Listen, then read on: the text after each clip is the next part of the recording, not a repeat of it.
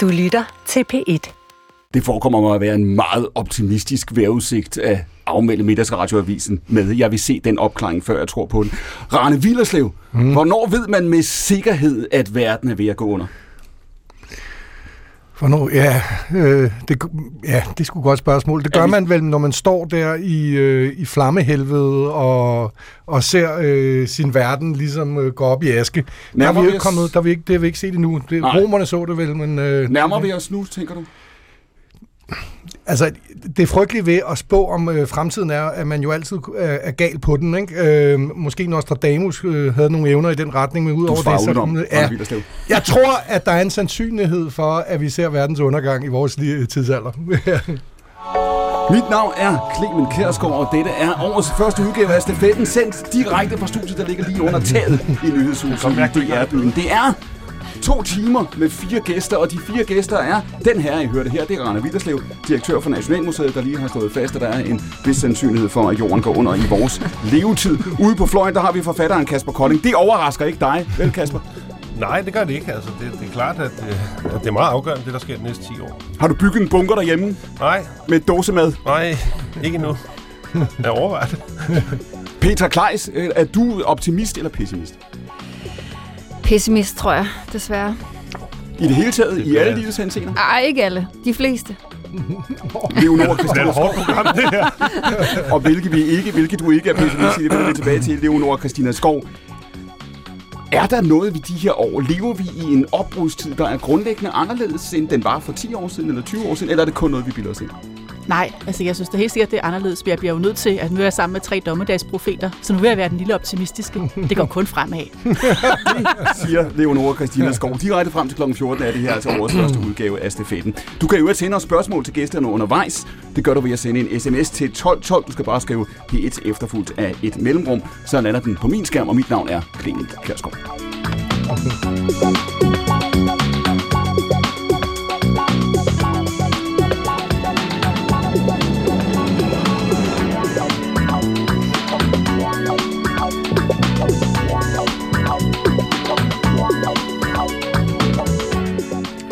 Der opstår indimellem nogle oplevelser i naturen, som rækker ud over sund fornuft og de standardforklaringer, vi kender fra biologien. Oplevelser, som falder uden for kategorier og almindelig rationalitet, og som tvinger os til at tænke, Rane Vilderslev, hvad er det for nogle oplevelser?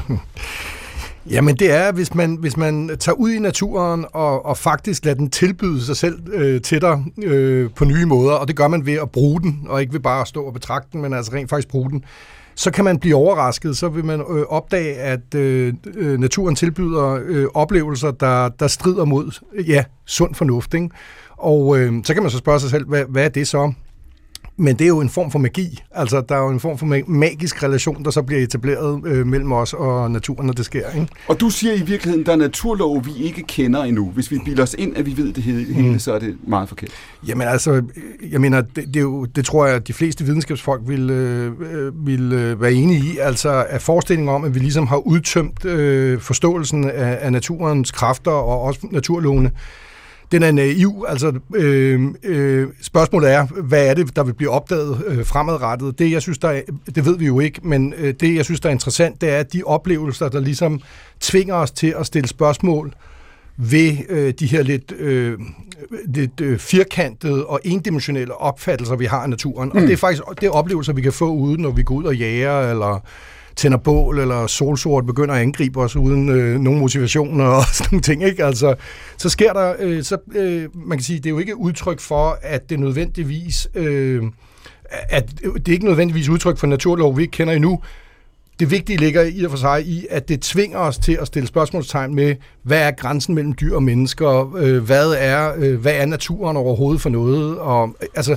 så de oplever, altså, og der kan man sige, der har vi jo desværre en tendens til at lukke dem ud. Altså, jeg tror, de fleste af os har haft de her mærkelige øh, oplevelser, men så siger vi sådan, ah, men åh, det tilhører sikkert et eller andet, du ved, og så går man videre, ikke?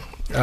Du siger, det, og det du siger, det er i virkeligheden, det er, når du kaldte, du kaldte det magi før. Du siger, ja. der er et sted, hvor forklaringerne slipper over. Ja, ja, det er der. Og det, men det der jo, det ved... Hvor ofte har du ja. det? Hvor ofte har du i din tilværelse stået over for ting, hvor du ja. tænker, det her, det kan jeg ikke forklare endnu? Ja, men det har jeg stået over for en, en række gange, og jeg har forsøgt at be, beskrive det i en bog, øh, der hedder Det Magiske Træ, ikke? altså, øh, det er sådan en meget morsom, øh, kan man sige, interessant historie er, at jeg kører ned af, af Frederiksberg Allé med en kollega, det er mange år siden nu, og så siger hun, vi kører på cykel der, og hun siger, ej, jeg synes simpelthen, fugle er så ulækre, ikke? Det er sådan nogle flyvende rotter. Og så to meter længere hen, så kommer der en solsol flyvende ned fra, fra træet der langs øh, alléen, og bare begynder at hakke hende i hovedet. Ikke? Og så kan man sige, okay, det, hvad er forklaringen på det? Jamen, forklaringen kan selvfølgelig være, at den har unger eller et eller andet, men der går tusindvis af mennesker forbi det her træ hver dag, uden der sker noget. Og, hun, og hende, som ligesom øh, står og øh, du ved, tilsviner fuglene, bliver så angrebet. Ikke? det er jo sådan en ret øh, interessant øh, oplevelse, kan man sige. Ikke? Øhm, og det stiller jo spørgsmål øh, ved, har dyr intentionalitet for eksempel. Og det har vi jo, hvis man spørger sådan i den almindelige befolkning, vil sige, ej, hvad er det for noget sludder? Men flere og flere videnskabelige studier viser jo ikke på solsorte, vil jeg så sige, men, øh, men på øh, lidt højere pattedyr, altså, at det har de faktisk, ikke? Altså, øh, øh, der er eksempler på, øh, øh, delf- altså, øh, valer har grammatik, delfiner hjælper andre arter, arter mod hajer, altså som mm. et udtryk for empati, ikke?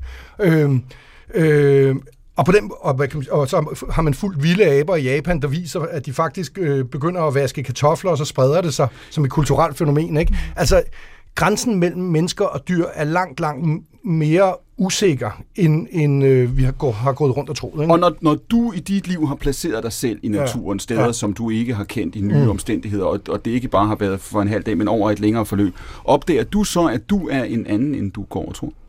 Ja, det gør jeg da. Øh, altså, man kan jo sige, at øh, altså, naturen kan tilbyde alle mulige former for øh, selvreflektion. Altså alt fra, at du leverer ligger og dør af sult, til, til som er sådan en rimelig basal øh, øh, ting, til øh, altså til netop, øh, kan man sige, magiske oplevelser, hvor at man tænker, hold kæft, altså, der er sgu mere mellem himmel og jord, for at sige det populært, ikke? Leonora Christina Skov, har, har du en oplevelse af, nu har vi diskuteret det de sidste par år, har vi diskuteret det på grund af corona, der mm. kan man sige, der slår naturen tilbage, der bliver mm. vi tvunget til alle sammen at leve på en fuldstændig anden måde, end vi gjorde, for, fordi vi bliver mindet om, at der er en fysisk virkelighed, som vi er, mm. er komplet afhængige af. Og øh, der er klimaspørgsmålet selvfølgelig, der er diskussion om biodiversitet. Lever vi i en tid, hvor naturen på en eller anden måde slår tilbage? Ja, det gør den i høj grad. Altså, det, det, er jo, det ser man jo tydeligt, altså, at naturen gør sig bemærket på, øh, på nye måder. Øh, derhjemme hos os, øh, jeg har siddet og skrevet en bog, og det har min kone også, hun har siddet og skrevet om alle mulige aspekter af lyd. Øh, og en del af den diskussion, som vi så har snakket meget om, det handler om det her med naturens rettigheder eller mangel på rettigheder. Hvor mærkeligt det er, at vi har menneskerettigheder, og vi har dyrevelfærd, de har heller ikke rigtig nogen rettigheder, men naturen har ikke en skid. Altså, og det kan man bare mærke, naturen er sgu ret bitter over det der. Altså, og den gør, den gør oprør nu. Altså, og hvor langt ude det er, at den ikke har. Altså, man kan selvfølgelig også hvem skal, hvem skal varetage de rettigheder, og, og hvordan og hvorledes skal det være, men det er da helt vanvittigt, at, man, at, man, at den faktisk ingen har. Hvis man ser på de sidste to årtier, vi har levet igennem, altså den der tanke om, altså lige så længe vi har haft et moderne samfund, lige så længe vi har haft noget, der er midt om industrialisering, så har vi drømt om at slippe af med det igen. Ikke? Altså forestil tilbage til, altså Rousseau, hvad ved jeg, aldrig så snart havde vi fået dampmaskinen, mm. før vi tænkte lige, hvor var det dejligt, lige før hvor var det roligt. Ikke? Altså, men, men Leonora og Christine, den, den, det vi har set de sidste to årtier her, hvor vi tilbringer en stadig større del af vores liv digitalt. Mm. Vi, er, vi er online, vi, er, vi indgår i en, en, altså vi tænker ikke engang over det længere, hvad det er for et univers, hvor vi befinder os. Er, er det i virkeligheden forklaringen på, at det her det rammer hårdt, som det gør nu? Eller er det klimaspørgsmål og biodiversiteten? Altså hvorfor oplever mange mennesker det her mere akut nu? Er det fordi, vi har haft hovedet så langt inde i computeren, at det overrasker os at komme tilbage til en fysisk verden? Jeg tror, vi oplever det så slemt nu, fordi vi har, vi har jo misbrugt mere og mere naturen. Vi er blevet flere og flere mennesker. Der er jo bare, altså, vi har bare opbrugt, hvad der er af ressourcer. Det har vi godt nok gjort for længe siden, men det har vi så ikke opdaget, før det ligesom var rimelig meget for sent. Altså, og så tror jeg bare, fordi jeg på grund af corona, så har man pludselig haft tid til at undersøge det lidt nærmere. Altså, vi har fået altan, det er jo også sådan, øh, og vi, ingen af os skal have altan, så det vi gjorde, det var, at vi tilplantede den med 70 træer og buske, så den ligner jo en hængende have. Og det har været ret vildt, altså fordi vi pludselig har vi, øh, vi har liv på altanen, vi har 10 fuglearter, og vi kan sidde, eller jeg kan, for det er mig, der sidder ude i vores køkken, og kigger på de der fugle. Nu har jeg lært, hvad de hedder, hvad, hvad, hvad det er for nogle arter. Jeg anede ikke engang, jeg kunne ikke se forskel på en musvit og en blommeejse. Det kan jeg så nu. Og det der, jeg tror, der, der er mange, der har haft de der mm. oplevelser pludselig at sidde der og være som gud, der er, der er jo liv derude, og hvad er det for nogle planter, og kan vide, og hvordan kan man få dem til at gro? Man har pludselig haft mm. tid til at være i det. Det lyder næsten, Kasper Kolding, som starten på en af dine noveller, fordi når man læser dig, så kan man jo sige, der er naturen alle steder. Den kommer krybende under gulvbrænder, og den er udenfor, og den, den fylder virkelig meget. Ja, gør det det? Så ja, det, ja, men det kan da godt være, det kan da godt være, ja, ja. Altså, det, Er du enig med Lorna og Christina, at vi, at vi forholder os til det her nu, fordi vi, vi mærker, at, at, at naturen taler til os på en måde, som den ikke gjorde for 10 år siden? Mm. Ja, måske. Jeg tror, altså, tror, der er en iboende længsel i os, som du også sagde, altså fra romantikkens tid og, og frem til nu, altså som, øh, som handler om, at vi gerne vil ud af byen, vi vil gerne væk. Og på en måde er vi fanget i byen. Vi er fanget i byen. Faktisk min øh, fætter, som øh, faktisk arbejder for Rand Villerslev, han, han, er, han er byforsker og sagde på et tidspunkt, at altså, byen er et progressivt fængsel, og det er på en måde rigtigt, at, at det, er, det er her, du kan gøre karriere, det er her, du kan lave forbindelser, det er her, du skal være. Du bliver nødt til at være her for at have en karriere. Og, øh, men du er også på en måde fanget i det. Altså, og derfor er det et progressivt fængsel, om, om man længes tit efter at slippe væk, altså og, og køre væk og, og leve et simplere liv væk. Ikke? Men, men det er svært, det er svært at, fordi det er også en drøm om at melde sig ud, eller det er en drøm om at resignere på en eller anden... Altså, det, der, der er et eller andet også forkert ved den drøm. Ja, og hvor, hvor meget er det i virkeligheden noget, vi gør? Altså, hvor meget er det en mental øvelse? Hvor i, hvor er det dejligt, fordi vi, så, vi drømmer om det, vi ikke har. I virkeligheden, så ønsker vi at være, hvor vi er. Petra Kleis, drømmer du om at, at flytte langt ind i de svenske skove? Nej, for søren. jeg drømmer måske om at være der en weekend, og så Ja. vende tilbage til det Mås- progressive. måske, måske Kører dig op, kører dig op i din Land Rover? Ja, præcis. Ja. Øh, og hygge mig derop, og så tage hjem igen. Altså, jeg tror også, jeg vil blive helt forfærdelig restløs af at være der. Øhm, altså, jeg, kan- jeg kan sagtens se, at det er, det er dejligt at være i naturen, og det er dejligt at, øh, at ligesom, hvad kan man sige, slippe for alt det stress, og jeg i byen giver en. Men, men jeg vil ikke, altså det ene fungerer ligesom ikke uden det andet, synes jeg. Altså, jeg er nødt til også at have byen, og også at have stressen og jagen for at kunne få det andet, og for at kunne nyde det. Så du siger, det er, ikke, det, er ikke, det er ikke noget, du tænker på med længselsfuldt. Heller ikke et øjeblik, der er aldrig tidspunkter, hvor du tænker, nej, det skal være. Nej, altså jeg er jo vokset op i Jylland i en, en lille landsby tæt på øh, skov og, og strand, ikke? Øhm, og, og det er det sidste sted, jeg vil jeg længes efter, vil jeg sige. Jeg er meget glad for, at ikke er der. Men, men det, altså, det, det siger min kæreste også. Hun er vokset op også i, i provinsen. Hun siger, du aner ikke, hvad du snakker om. Nej, Når jeg, når jeg sådan lufter en eller anden forskning om måske at flytte et eller andet sted, Ja. så siger hun, du, du aner ikke, hvad du snakker om. Nej. Altså, jeg er vokset op inde i byen, ikke? Jo, heldig dig. Rane Villerslev, Ja. når du siger før, du starter med at konstatere, at der er en vis sandsynlighed for, at jorden går under i vores levetid. Du siger, at vi, skal, vi bliver nødt til at anerkende, at der, der er ikke bare, at der skal være plads til det magiske eller det uforklarlige. Du siger, at det, det er der allerede. Mm. Når vi har levet med, og det har vi jo levet med i forskellige udgaver, men særligt for, for, for 30 år siden, hvor verdenshistorien jo med murens fald Mm. udviklede sig på meget kort tid Mm. bedre og lysere, end Ja. stort set nogen havde forestillet sig.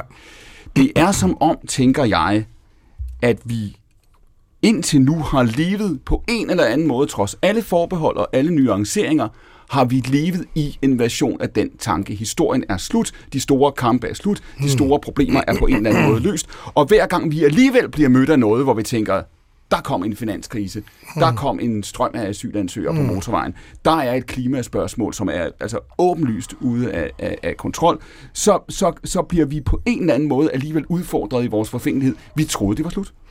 Ja, altså jeg vil, jeg vil jo faktisk sige, at vi skal længere tilbage end murens fald, fordi altså, det er det, der gør problematikken så utro umådeligt svær for os. Øh, altså miljøproblematikken ikke, og klimaproblematikken. Det er jo fordi, at det natursyn, som har domineret hos os, er jo helt tilbage til etableringen af agerbruget. Ikke? Altså, øh, hvor at i det øjeblik, du bliver øh, agerdyrker, så kan man sige, så bliver naturen en fjende. Altså, de vilde dyr er nogen, der kommer og æder af dine afgrøder, ja. som du i virkelig i sved og hårdt arbejde har stået og banket igennem. Du, hele kosmologien skifter sig, skiftes jo også ud. Altså, du går fra, kan man sige, det man kalder animisme til, at verden er besjælet og ånder, og du skal leve i en eller anden form for harmoni med de dyr, du skyder og sådan noget, til at, øh, altså til en forfaderdyrkelse, mm. ikke? Øhm, øh, så man kan sige... Fordi altså, det der- køerne, køerne skyder ikke tilbage. Ej, Altså, ej, du har, de ej. er i din stald, du har bestemt, du ved, hvor mange der er, ikke? Der er og, ikke noget. Og, Ja. ja. og jeg tror ikke, vi skal undervurdere, altså, at det natursyn, og det menneskesyn, som jo også følger med, Ja. har jo, altså selv i dag, at det er en variation af det, der er blevet etableret med ager, øh, agerbruget, ikke? Og det vi jo har kendt nu her øh, på falderæbet, det er, at det, Det sidste- natursyn... det sidste kvarter på P1, ja, ja. ja, altså det, det, det, det, er, det kan vi ikke... Vi kan ikke fortsætte med det natursyn. Og det vil sige, at vi skal, tilbage, vi skal til noget, der ligger umådeligt langt tilbage i tid. Altså, altså det er sådan et ja, samler øh, øh, verdensbillede, ikke? Øh, hvor, øh, altså, og det handler jo ikke kun om forholdet til naturen, det handler også om Altså, ja, samlere, de akkumulerer jo ikke noget, for eksempel, vel? Fordi de bevæger sig hele tiden, og de, der, det, det, er det type samfund i verdenshistorien, hvor der er mindst ulighed, Men, men, ikke? og så videre. og så men det, videre. det, du beskriver, den udvikling af landskabet, altså det, der jo sker Ja. i den der periode, det er, at vi går fra at leve i et landskab, Ja. der ser ud på en måde, til at leve i et landskab, der, Ja. der ser ud som om det er nær sagt tegnet på en computer. Ikke? Altså, Jo. der, markerne bliver inddelt, og de bliver dyrket, og vi har styr på det. Videre. Ja. Vi begynder at organisere os. Der er jo masser, der vil sige, når det er det er starten på det samfund, vi har. Ja. Det er starten på de systemer, Det er vi det. har. Det er vi lever i Excel-ark, og, og det gør os godt, ja. det meste Ja. af, af Det gør af det også, ikke? det har, og, og det har det jo også gjort. Øh, men problemet er jo bare, at vi nu indser, at vi kan ikke blive ved. Vi skal finde en anden model. Øh, og, og den er utrolig svær, fordi det handler ikke kun om at skabe ny teknologi, så vi kan fortsætte med at leve, sådan som vi allerede gør, mm. og så bare kan man sige, mindske udledningen af, af, af øh, CO2 og så videre. Det handler om en anden øh, tilgang til livet. Du sagde før det med ja. menneskesynet, der med, med, den, ja. Altså med, med landbruget på den måde der, og dyrkningen, kom der et, et andet, et andet. Ja. øh, menneskesyn. Hvilket? Jamen det er jo, øh, altså du får en eksplosion i, øh, hierar- i hierarkiet. Altså du får simpelthen hierarkiet. Du får øh, hierarkiet mellem rig og fattig, og mellem mand og kvinde. Og det er også det, man ser, altså hvis man ser i historisk tid på de her samlersamfund, som ligesom er blevet indlemmet i agerbrugssamfund, så er det første, altså i løbet af en generation, så har du hierarkiet mellem mand og kvinde, som du ikke havde før. Du får hierarki, altså rig og fattig, ikke? Øh, og så videre. Naturkultur. Ja, og natur og kultur, ikke? Ja. Øh, og det vil sige, altså det er, det er jo også derfor, man med rette taler om ærebrugsrevolutionen som den største revolution i menneskets historie. Den er større end- end den industrielle revolution, mm. og den er også større end den, øh, den revolution, vi står i nu, som øh, jo er en øh, digital revolution. Men det, der er det interessante ved den digitale revolution, som vi står i nu, det er jo, at den i princippet i hvert fald har potentialet for at frisætte mennesket øh, på en måde, som man ikke har set øh, siden stenalderen. Altså, hvis vi tænker over det, ikke? vi har jo stået der og banket, øh, hakket i jorden, og mm. så kom fabrikkerne, og så stod vi og lavede monotont arbejde der, men i virkeligheden var en slags fortsættelse af den type øh, øh, altså binding til et, øh, et bestemt sted og så videre. Og nu kan vi nu behøver vi at vi kan faktisk arbejde meget mindre, hvis vi vil. Vi kan bo, hvor vi vil, arbejde et andet sted, nomadisk tilværelse. Øh, vi, vi, vi kan skabe deleøkonomi og så videre, som selvfølgelig ikke er snydt kopier af stenalderen, mm. men ikke desto mindre er kan man sige, stenalder sociale former, som popper op og, og begynder at dominere vores verden. Ikke? Men, men der, er, der er svaret jo på det at sige, ja, ja der er en kæmpe frihed, som, som vi ikke bruger. Mange mennesker opfatter ikke den frihed. Mm. Mange mennesker har et boliglån. Mange ja. Mennesker sidder og kigger Ja. på inflationen, der nu Ja. æder deres øh, friværdier Ja. op. De sidder og kigger på varmeregninger. De Ja. tænker, jeg kan ikke lægge min tilværelse Nej. om, og øh, mine børn bor over i den anden ende af landet, og jeg skal Præcis. herover og jobtræne, så jeg skal til Ja. kursus og sådan noget. De oplever ikke den frihed, Nej. du beskriver. Men den er på vej, tror jeg. Ja. Altså, hvis jeg endelig skal prøve at være spottomsagtig, Ja. så er det et trend, Du er direktør for Ja, men Nationalmuseet. Det er det mindste, man kan ja, forvente. Det er ikke et også? trend, det er Ja. et trend, fordi der er jo et andet trend, som går i modsat retning, ikke? som er, at, at øh, selvom verdens befolkning er, er i og sig, er, øh, er, levestandarden for verdens befolkning er blevet løftet betragteligt, øh, så er der også en, en større og større koncentration af rigdom på ganske få hænder. Så et andet trend er jo, at vi ender ligesom i feudalismen, hvor 1% af verdens befolkning sidder på al ejendom. Mm. Det er også en mulig fremtid. Øh, Ikke, øh, så det er jo, det er jo, altså det er, det er fremtidsscenarier, ikke? Men, men jeg kan godt lide Thor Nørretranders, han kalder det, altså det første scenarie, som jo klart er Ja. det mest sympatiske, øh, kalder han en højteknologisk stenalder, ikke? Og det er et skide godt udtryk, fordi øh, øh, det er, at du bruger den nye teknologi til faktisk øh, til en slags frisættelse. Da du var 20 år gammel, Rane Ja. Du må gerne tage to sekunder, mm. før du svarer. Da du var 20 år gammel, og tænkte på dig selv, den alder, du har nu, tænkte du, jeg kommer til at passe ind. ind i samfundet? Nej.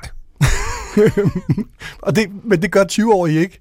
Og det skal de nok heller ikke, vel? Altså, nej. Og det er jo det, der, det er jo det, der, det er jo derfor, der i ungdommen ligger en slags revolutionær, øh, kan man sige, potentiale. Men Ikke? føler du, at du passer ind i dag? Nej, det gør jeg så heller ikke, egentlig ikke. Ikke voldsomt godt, men øh, godt nok til Er at du kan have den, overrasket ikke? over at have et, et, øh, et hjørnekontor? Jeg ved ikke, om du har et Ja. hjørnekontor. Ja. Øh, jo, det har jeg. Øh, om jeg er overrasket du over det? Altså. Ja, det er jeg egentlig. Altså, øh, men, men øh, det er der vel en grund til, altså, du ved ikke. Øh, altså, jeg mener, det, det er jo sådan, sådan er det jo for os alle sammen her, tænker jeg. Altså, det er jo, at altså, samfundet kører sin gang og så videre. ja. Og så nogle gange, så er der brug for et eller andet der ligesom øh, går ud af en lidt anden tangent, for at, fordi at, at ting kan også blive så satte, at de øh, forstener. Ikke? Så ringer man dig. Nogle gange, ja. Petra Klaas, da du var 20 år gammel, forventede du, at du ville komme til at passe ind? Øh, nej, det gjorde jeg nok egentlig heller ikke. Jeg tror, jeg håbede på det, faktisk. Hvorfor håbede du? Jamen, fordi jeg tror, jeg, jeg vidste, at det ville være et lettere liv på en eller anden måde at passe ind. Øhm, og jeg føler nu, at jeg passer ind. Øh, men jeg tror ikke, jeg regnede med det. Altså, jeg havde ikke nogen sådan fornemmelse af retning. Det, hvis, det, hvis det lykkedes nu, er det så fordi, at det altid skulle gå sådan? Var det fordi, at du var usikker, da du var 20? Eller, eller har, har du ændret dig? Er det samfundet, der har ændret sig? Hvad er der sket? Altså, jeg var meget usikker, da jeg var 20, øh, og vidste ikke, hvad jeg skulle overhovedet. Øh, havde ingen fornemmelse af, at jeg skulle være fotograf overhovedet. Øh, ja, jeg ved ikke. Jeg tror, øh, jeg tror, jeg var heldig og fandt noget, jeg var god til, og det, jeg var god til, det øh, kunne bruges i samfundet, og var ligesom, gav mig en følelse af at passe ind. Er du, er, du, er du overrasket over, hvad der er plads til, altså når man bliver voksen? Er du overrasket over, at tænker du, der er mere frihed, end jeg troede, eller tænker du, der er mindre frihed, end jeg håbede?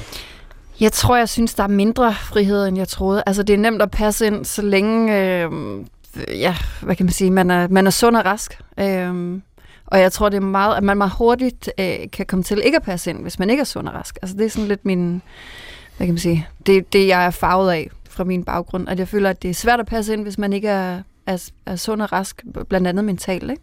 Så du siger, der har været, altså vi har et billede af, hvad man skal kunne, hvad man skal kunne leve op til, for at, at 100%. fungere og for at have et, et flueben. 100 procent, og det er ret meget i virkeligheden, man skal leve op til, ikke? Altså, man skal kunne ret meget, og, øhm, og ja, der skal ikke være meget slinger i valsen, føler jeg, før man meget hurtigt kan blive, altså blive skubbet ud, eller at der ikke er plads til en. Kasper Kolding, da du var 20 år gammel, forventede du, at du ville komme til at passe ind?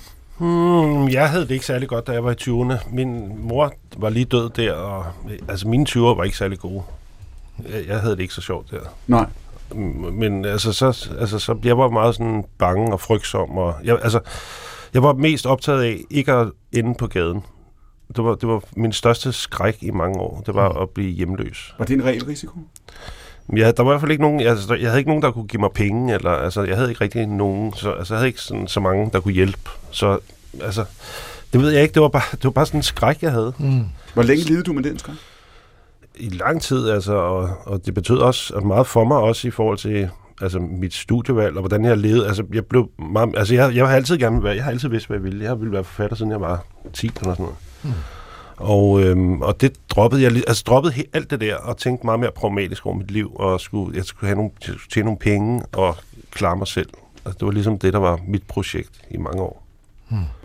Når man lever på den måde i så lang en periode, som du har gjort det her, du siger, at dine 20 år var ikke, Mm. var ikke, var ikke sjov. Mm. Er det stadig hos dig? Har det stadig? Ja, ja, det er det. Altså, jeg tror også noget dødsfald og sådan noget, altså, når man ikke er så gammel, og det der med at være alene i, i livet, og opleve det, sådan, det, det tror jeg gør sådan et indtryk på en. Altså, og ødelægger noget i en. Øhm, og nu kommer jeg bare til at tænke på det, der Peter snakker om det der, også med det der, altså, hvor- hvordan man passer indenfor, og det her, altså, kredser lidt om et eller andet form for normalitetsbegreb, ikke? Mm. Jeg kan bare huske, at jeg har undervist på et tidspunkt på, på noget, der hedder Tuba, på sådan en skriveskole, og Tuba, de tilbyder øh, psykologbehandling til unge mennesker, der kommer fra misbrugshjem. Og, øhm, og så viste det sig bare, så hørte jeg bare, at 15 procent er vokset op i, i hjem med misbrug. Ikke? Og så er der andre 15 procent, der er vokset op med øh, altså jævne røvfuld, ikke? fysisk vold. Så er der andre 15 procent, der er vokset op med psykisk vold. Ikke? Så er der 15 procent, der er vokset op med dødsfald i familien. 5 procent, der er vokset op med psykisk sygdom i familien. 5 procent med fysisk sygdom i familien. Så er der folk, der har været udsat for incest og overgreb. Og altså, du ved, når man lægger de der tal sammen, så er det jo, altså langt de fleste får jo hammeren i, i livet her, og det er jo ganske, ganske få, der går fri. Og altså, jeg håber jo meget, at at det, der sker, og det, der kan ske, man kan håbe på, der sker med de sociale medier, at der ikke bare sker den her polarisering eller sådan mikrodemokratiseringsmekanismer, hvor folk organiserer sig i små systemer, som så kan bekrige hinanden. Jeg håber også, der ligger en eller anden form for mm. en kim til en empati med hinanden, fordi at faktisk, det er ikke så mange, der bare lige surfer igennem livet. Og det kan være, at du ikke kan se øh, det handicap, eller den fejl, eller den smerte, som den enkelte bærer rundt på, men, men langt de fleste har jo kæmper i, i det her liv, ikke? Og, og jeg synes, det er meget rigtigt, det C. Bjørnsen, han har på et tidspunkt skrevet en, en sætning, der lyder, intet nyt er godt nyt for de fleste, svært at tro på for de få. Og det synes jeg er meget mm. rigtigt, og det her, jeg tror, man skal passe på med at skabe det her normalitetsbegreb som en, øh, altså, altså det er en illusion på en måde, og, mm. og vi bør være bedre til at se os selv på en anden måde end nogen, der hele tiden skal spejle os selv i, i det, som egentlig er helt faktuelt en illusion. Når du siger før, at du levede i så mange år med den ensomhedsfølelse, at der var ikke nogen, du kunne ringe til, der var ikke nogen, der kunne give dig penge, hvis det gik galt. Du siger, det ødelægger noget inde i en, og det bliver hos en. Ja. Også når det så begynder at gå godt. Ja, altså helt klart. Ja, ja, altså helt klart. Så nu er det nogle andre ting. Nu er det ikke sådan akut sorg, men, men også, altså for eksempel, det kommer an på, enormt meget an på, hvilken situation man er i, når sådan noget sker. Fordi at, hvis man, hvis man er i nogle stærke familiære relationer, så kan man måske give slip og give sig hen til den sorg der. Det, det følte jeg ikke, jeg var i den. Jeg følte ikke, det følte jeg ikke, jeg kunne der. Jeg følte, jeg skulle ligesom bide tænder sammen og, og ligesom klare mig. Og det, så, så udspiller, det ikke, behøver ikke at være dårligt eller forkert, men så udspiller sorgen sig på en anden måde. Og så du skubbede den foran dig? Jeg skubbede den foran mig på en måde, og så udviklede det sig på forskellige måder til noget angst og lort, men, men altså, det er ikke, det er ikke for, at det ikke skal være sådan en klagehistorie. Men, Gør du men, stadig det, Kasper? Nå, bare, bare, bare for at sige, at i dag for eksempel, ja. hvor det er så mange år siden, der, der er sådan noget, jeg er mest ked af i dag, det er, at jeg, jeg synes, det er synd for min mor, hun døde som 47-årig. Og jeg synes, det var Øhm, og fordi hun stod faktisk, jeg var lige flyttet hjemmefra, hun stod på et tidspunkt, hun har stået meget godt sted i sit liv, hun skulle til at købe hus med sin kæreste, og der var en masse ting, de havde købt en hund, altså, som havde et totalt tragisk liv. altså, haha, men jeg, jeg sidder også selv og griner, jeg ved ikke hvorfor. Men, øh, og, så, og så er jeg så ked af, at hun ikke, øh, altså, hun ikke har mødt mine børn. Det er, det, er, det er nok min største Altså, det er, det er jeg ked af. Hvad døde din mor af? Jo, hun døde af en jernblødning fra sådan en dag til den anden. Vi, vi spiste middag sammen om aftenen, og så næste morgen var hun død. Okay. Mhm. Jeg så var henne hos en ven, chok. og så kom hjem. Ja, kæmpe chok. Og, altså hele det der, altså kom hjem i sin lejlighed, og alt er som det plejer, og billederne hænger på væggen, og der er stadig øh, krummer på spækbrættet fra morgenmaden, og der er rester i, og sovsepletter på komfuret, og alt er fuldstændig som det plejer, men totalt forandret. Ikke? Mm. Altså den der oplevelse af, at, der, at at man ikke er i den lejlighed længere, altså, men, men det er en form for kopi, der er lavet af et eller andet geni, eller mm. at nu er man i en anden virkelighed lige pludselig. Og det, altså, det, det er sådan noget, altså, og det, det er jo også, hvad kan, man, hvad kan man sige, det er jo en erfaring også, altså, at det kan jo ske, de her ting, og, og, og det er på en måde godt at vide, men, men det kan jo også være sådan problematisk. Du siger før, at du kunne ikke takle sorgen, du kunne ikke gå ind i sorgen, du følte, at du var nødt til at bide tænderne sammen. Uh-huh.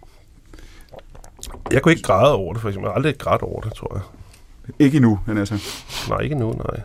Men det kan jeg ikke, men, men så græder jeg til gengæld, når jeg ser film. Altså helt fuldstændig, eller hvis jeg en reklame for nogen, der konkurrerer, sådan en Gillette-reklame, nogen, ja. der prøver at komme først, og så er der en, der vinder, så, så det kan jeg godt græde over. Altså. TV-avisen også, ofte græder jeg meget til. Ja, okay, ja, det er det. Altså, men, men Gillette-reklamer, siger du?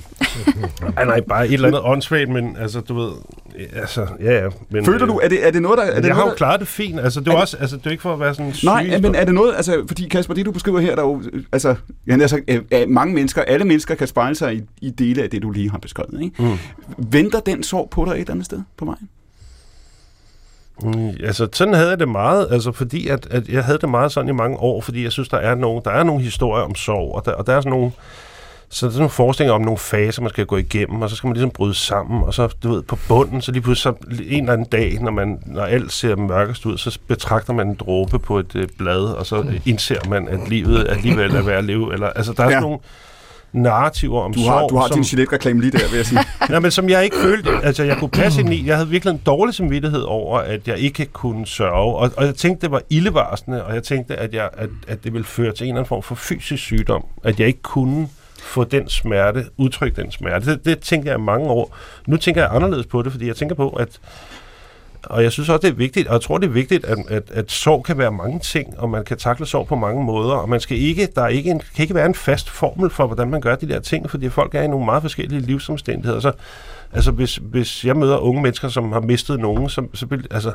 så vil jeg aldrig, altså, vil jeg altid aldrig diktere, at de mm. skulle gøre noget bestemt. Altså, du bliver nødt til at være åben for, den måde, de nu kan altså, håndtere det på, og det, det er meget væsentligt, tror jeg, at man ikke har nogen meget faste sådan, forestilling om, hvad, hvad det skal indeholde. Ordene kommet videre optræder ofte, synes jeg. Ja, ja, ja, ja. Og jeg har ja. tit tænkt på, hvad det betyder. Altså, mm. hvorhen? Mm. altså, det, det er, der er sådan utrolig mange floskler i Ja, forhold der, til, ja, hvordan Hvad- det så er. Samtidig med, at vi er vildt dårlige til at tale om det. Ja, ja, ja, ja, Altså- man taler i floskler. Ja. Altså, omkring det. Ja, øh, jamen, jeg synes, det er interessant, øh, den der øh, diskussion af sorg, fordi altså, man kan sige, siden Freud her i den vestlige verden, der har vi jo haft en forestilling om, at, at man skal kotte forbindelsen til den døde. Altså det er ligesom, det, det har han jo en meget berømt øh, tekst øh, om melankoli, ikke? fordi ellers går du i depression og til sidst i selvmord, hvis du ikke kan kotte den der forbindelse og lade øh, realitetsprincippet ligesom tage over. Men hvis du kigger rundt omkring i verden, så gør folk jo fuldstændig modsatte. De bliver ved med at dyrke relationen til den afdøde.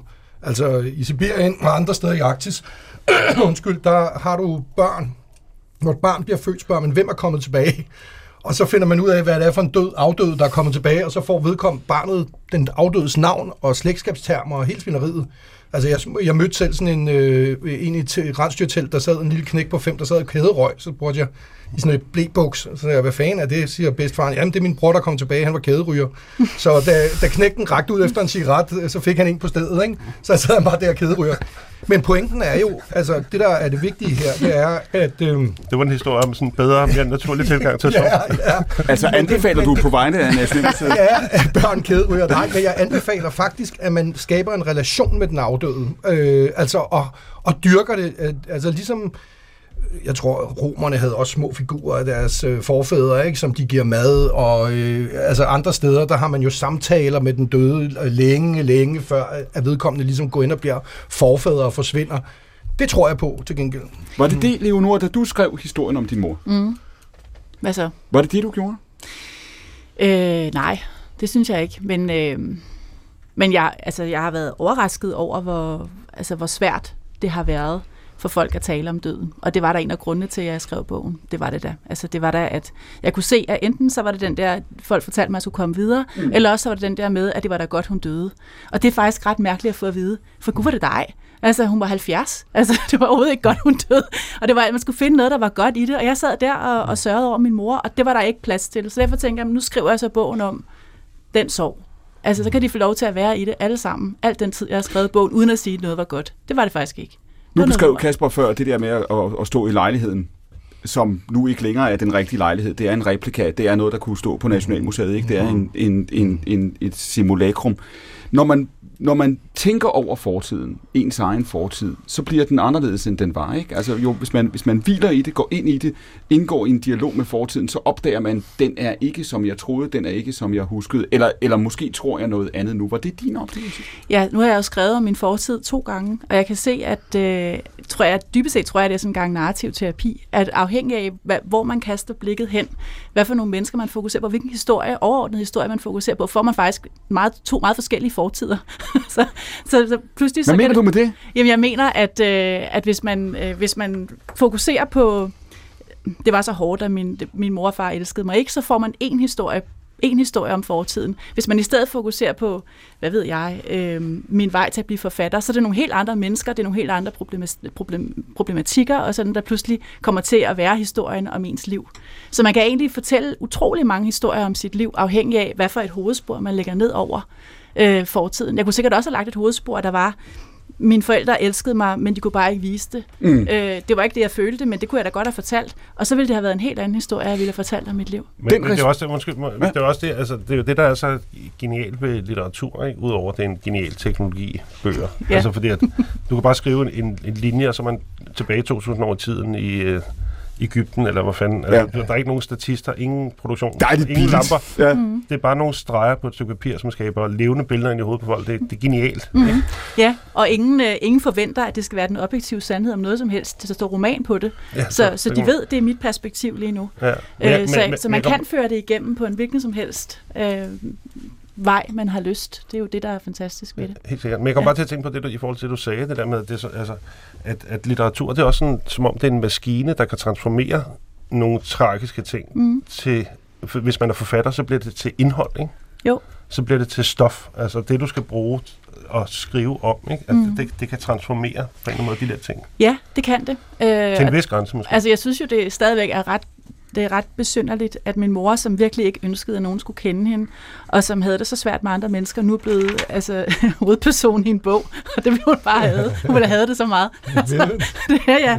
altså, hun ønskede virkelig at, at stå i skyggen. Og Men ikke... har du oplevet den proces, Leonora, at, du, at, din, at din fortid blevet anderledes? Lever du et andet liv med en anden fortid, fordi du satte dig ned med den historie om Medina Trier?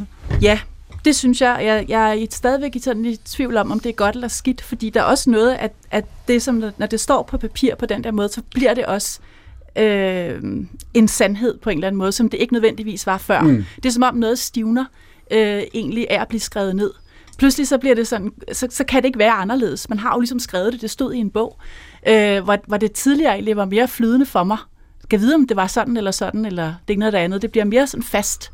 Øh, Det er, og det er egentlig ikke... Må jeg spørge om noget? Ja. Altså, hvad, fordi når man, normalt, når man sidder og skriver, så synes jeg jo, at det handler meget om at ligesom, give lidt slip, og så ligesom lade teksten Det synes jeg udfolde også. sig. Helt klart. Men det må være en speciel øvelse, når man sidder og skriver om for eksempel sin egen fortid. Fordi Ja. hvad, hvad hvis der ligger bare, at, du, at teksten er ved at bevæge sig hen et virkelig interessant sted, men som ikke er sandt? Ja, det kan den jo ikke faktisk, øh, i forhold, i hvert fald ikke i den form for litteratur, jeg har skrevet her de sidste par bøger. Øh, fordi de mennesker, jeg skriver om, jo også stadigvæk er levende, og jeg kalder dem, hvad de hedder. Så kan jeg jo ikke pludselig begynde nej, at digte. nej, præcis. Nej, altså så, og det har, det har faktisk været derfor, jeg har opgivet at blive ved, fordi jeg synes, det blev så utrolig frustrerende. Mm. altså, fordi altså, en, en ting er, hvad der er sket i virkeligheden, men nogle gange er fantasien jo meget federe for litteraturen. Altså, så, Mm. kan der jo, altså, så kan man jo fandme få, altså, så kan der ske noget. Virkeligheden kan være utrolig kedelig Mm. og begrænsende. Men, men, og syg. men ligger, ligger der i de, når du, når du beskytter, som du gør, Leonora, der på den ene side er der ønsket om at, at, at, at forhandle med det her stof, eller have dialog med det her stof, eller gå ind i det og opdage, tænker jeg, hvad du rej, altså noget. Ja, Ikke? ja. Og samtidig siger du, i det øjeblik, det så begynder at størkne mm. på siden, i det øjeblik, at nu bliver det kapitel 1, og så skete der det, og så skete der sådan, mm. og du bliver mødt både, når du selv sidder med bogen, men også når folk har læst bogen, bliver du mødt med en fortælling om, at sådan måtte det være. Så siger du, så savner du i virkeligheden, da det var åbent for Ja, det gør jeg. Det gør jeg, og det var derfor, jeg, jeg besluttede at skrive et bind til. For det er jo dybest set det samme liv, jeg skriver om en gang til, men nu med en helt anden retning. Det var for at prøve at åbne det op igen. Altså, og så, så er der nu, nu er der to historier, det er da godt, men altså, det er stadigvæk størknet i de to historier. Åh, oh, fedt. Perfekt. Belinda, yes! Perfekt. Perfekt. Belinda Carlisle. Ja! Love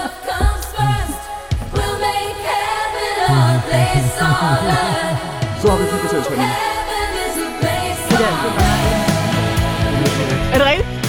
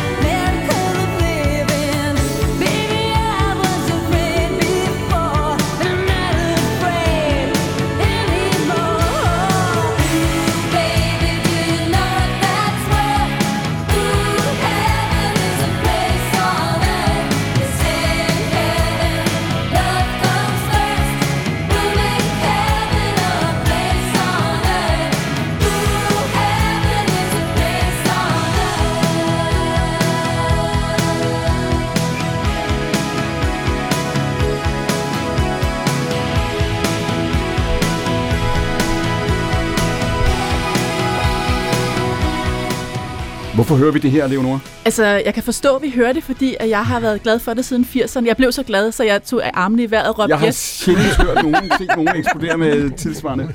ja, jeg var ikke klar over, at du vidste, at jeg kunne lide hende, men øh, jo. Du det troede, så- det var et tilfælde? Ja, jeg troede, vi var to, der var glade for Belinda Carlisle her i studiet. og, Og så hvem, viste det sig og at være hvem var Petra? Du, du kender hende ikke, har du lige sagt. Ej, jeg tror, jeg er lige lidt for ung for en gang Så skyld. nu skal vi lige, hvem er, hvem er, hvem var hun, Det er det. Jamen, Belinda Carlisle var jo den her utrolig smukke kvinde, som var med i The Go-Go's, som var sådan et punkband. Og så Gud, ja, lavede det hun, rigtigt. ja, og så lavede hun det her, øh, den her, faktisk var der en plade før, der bare hed Belinda, og den her var så Heaven on Earth nummer to. Øh, jeg fik den overspillet til kassettebånd af min fætter i 1987, og det var et stort øjeblik. Ja. Hørte den det ikke var til det. en film, eller hvordan? Nej, nej, nej. Ikke Slet noget ikke? med nogen film. Nej. Nå. Og det øh, her, det var ud af alle køkkener og alle busser. Og Ja, det var, og altså, jeg, det, jeg har aldrig været så stor fan af nogen som er Belinda Carlisle. Og det siger noget, for jeg var virkelig glad for Kylie Minogue. og Madonna. Men, øh, men Belinda var den største, og jeg ville bare, altså, jeg fik langt hår på grund af Belinda Carlisle. Jeg havde plakater overalt, det siger måske også lidt om min seksuelle orientering, af Belinda Carlisle og Sabrina i øvrigt også i badetøj og sådan noget. Ja, jeg er meget glad for Sabrinas Boys. øhm, der var måske også nogen, der kunne have set på mine vægge i Sabrina i badetøj og tænkt, hmm, men okay, øh, ja, det var, men Belinda var nummer et. Og det, det er en, øh, og der var et øjeblik, hvor hun lignede den næste Madonna, ikke? Jo. Der var et sekund før, altså... Før hun ikke ja. ja. gjorde. Ja. Og så, så har hun lavet en lang række, hun laver stadigvæk plader. Hun har også lavet en på fransk, tror jeg nok. Øh, hun, er som, hun har også været med i Vild med Dans, den amerikanske udgave. Som du kan høre, ved jeg åbenbart rigtig meget om Belinda Carlisle. Hun har fået virkelig mange plastikoperationer også. Øh, og jeg tror også, hun har taget virkelig meget kokain, af mit indtryk, øh, gennem virkelig mange år. Så det er nok derfor, det ikke blev så, så, til så meget og, mere. Og, og hvor Leonora sender det der hen? Ja, det sender mig direkte tilbage til Helsing, til mit lyserøde pigeværelse med det blomstrede tapet, og mit Sony stereoanlæg, som jeg fik i konfirmationsgave, det som alle fik på det tidspunkt, med CD-afspiller og, og bånd, båndoptager, og, og så sidder jeg der med min kassettebånd, og, og sådan optog det over til mine venner også, og sådan noget. Jeg havde ikke så mange, så der var ikke så meget optag, men altså, men det gjorde jeg da, og prøvede at få alle til at forstå Belindas storhed. Så, Petra Kleis, nu ved du, hvem Belinda Carlisle Det er så dejligt. Jeg må hjem og Ja. lytte. Ja, og det er jo hendes største hit, du har lige har hørt her, ikke? Så, så det bliver ikke større, men der er også fra de næste par plader nogle gode. Circle in the Sand, ikke? For eksempel. Det er toren, ja, ikke? oh yes. Ja. Ja. Ja, Runaway Horses. Ja, og det er Peter, Peter Kleis, når du fotograferer, det skal vi tale om om lidt, når du fotograferer øh, popstjerner, hvad du gør, ikke? Altså Neil Tennant fra Pet Shop Boys har på et tidspunkt sagt, alle, alle rockorkestre, de vil så gerne lave værket, der står tilbage om lidt, men det er popsangene, man husker, fordi så husker man øh, øh, Heaven is a Place on Earth fra en Ja. bestemt forelskelse, eller vil du, vil sige noget? Jeg vil bare lige sige helt kort, det her det er et af de store tilfælde i livet. På bagsiden af det der Belinda Carlisle kassettebånd, der blev optaget Pet Shop Boys. altså, prøv lige at høre. Altså, det er vi er kører. tilbage. Vi har nu underbygget. På den måde har vi underbygget din historie. Ja. Kan du høre det, Rane Willerslev? Nej, Med den Der var ikke nogen er solsorte. Det Den er brede solsort, præcis. Nå. Kan du se det? Den brede solsort. Ja. Det kan ikke Nej, være det kan jeg ikke se. Jo, det er fordi på bagsiden af kassettebåndet var der, var der Pet Shop. Nå, okay, ja, det er rigtigt. Det Ja. ja. kan ikke være en tilfældighed. Nej, kan ikke være. Var det ikke det, du sagde? Jo, det var det. Det var Jo, det var præcis det. Vi fuldstændig. prøver, og Ja. virkeligheden prøver at imødekomme Jamen, dig. Jeg er vi. bare fremmedgjort af popmusikken der. Ja. Ja. ja, det er en antropologisk oplevelse for dig. Ja, ikke? ja, Er ja, du- meget eksotisk. Ja. Petra Kleis, tænker du over det, når du, når du møder stjerner, måske indimellem før de er så store, som de bliver, Scarlet Pleasure, du, du er sikker på, hvem ved jeg, tænker, tænker du over, at, at de kommer til at inkarnere de billeder, som du tager af dem nu, hænger på pigeværelset i Helsing? Ja, det gør jeg helt klart. Man vil gerne skabe øh, det, det episke, ikke? Altså det er virkelig sådan legendariske billede. Og håber, det er noget, at fremtidige generationer tænker, når ja, der var det der cover, eller du ved, sådan som man husker de der, altså du ved, Nirvanas uh, Nevermind-plade, og Ja. sådan nogle forskellige, sådan ikoniske albumcover, ikke? Det Beskriv for mig, hvad du mener der, når du tænker på, hvad ser du for dit indre øje, når du siger de ikoniske billeder? Hvad ser du så for dig Jamen, på, jeg tror, på der? Altså det, der står sådan mest frisk lige nu, det er helt klart Nevermind med babyen, i, øh, der svømmer efter dollarsedlen, eller hvad det er, penge, babyen ikke? var ikke så glad. Babyen var ikke så glad, nej, den han har blev lige voksen. vundet et retssag. ikke? Ja, det er rigtigt. Om, øh, ja, øh, så han er ikke så glad, men hvis vi nu ser bort fra det, så var det bare øh, fuldstændig øh, ikonisk. Ikke? Alle kan huske det, og alle kan sikkert også huske præcis den verden, de levede i dengang, at det var kæmpestort med, øh, med netop Nirvana. Og det tænker du over, det tænker du, det her kunne være altså, øh, Madonna, der ligger i, i, i sengen med sin, med sin, med sin øh, blonde BH. Det her, det Ja. kan være, du, ja, det gør du. Jamen, det, det gør jeg. Altså, det er jo det, man gerne vil. Lave et eller andet, som, øh, som er ikonisk, og som, som et eller andet sted også bare er så enkelt og så øh, perfekt, og lige præcis rammer det, det skal, ikke? Det siger Petra Kleis. Hun er en af dagens øh, fire gæster. Ved siden af hende sidder Ralle Villerslev, direktør på Nationalmuseet Kasper Kolding, forfatter, og Leonora Christina Skov, der også er forfatter. Vi er godt og vel halvvejs igennem årets første udgave af stafetten. Konceptet, hvis I har lyttet, så kender I det nu. Det er to timer til fire gæster. Husk, at du kan sende os sms'er undervejs med de spørgsmål, som du kunne tænke dig, at vi tog op. Det gør du på 1212. Du skal bare skrive P1 efterfulgt af et mellemrum. Vi er tilbage om et øjeblik efter radioavisen, men den kommer nu, fordi klokken er 1, og dette er P1.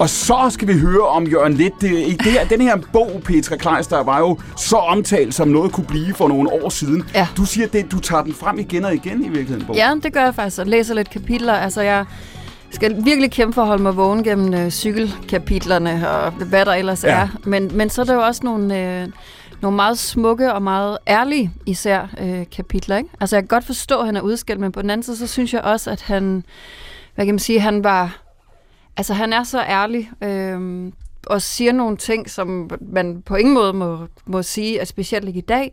Men jeg respekterer, at han er, at han er så hudløst ærlig. Hvilke, er. hvilke passager af bogen er mest læst, hvis man kigger på, på, hvad hedder på ryggen? Hvor, du, altså, hvor slår du mest op? Jamen, det er nok afsnittet om kussen, vil jeg sige. Hvorfor det?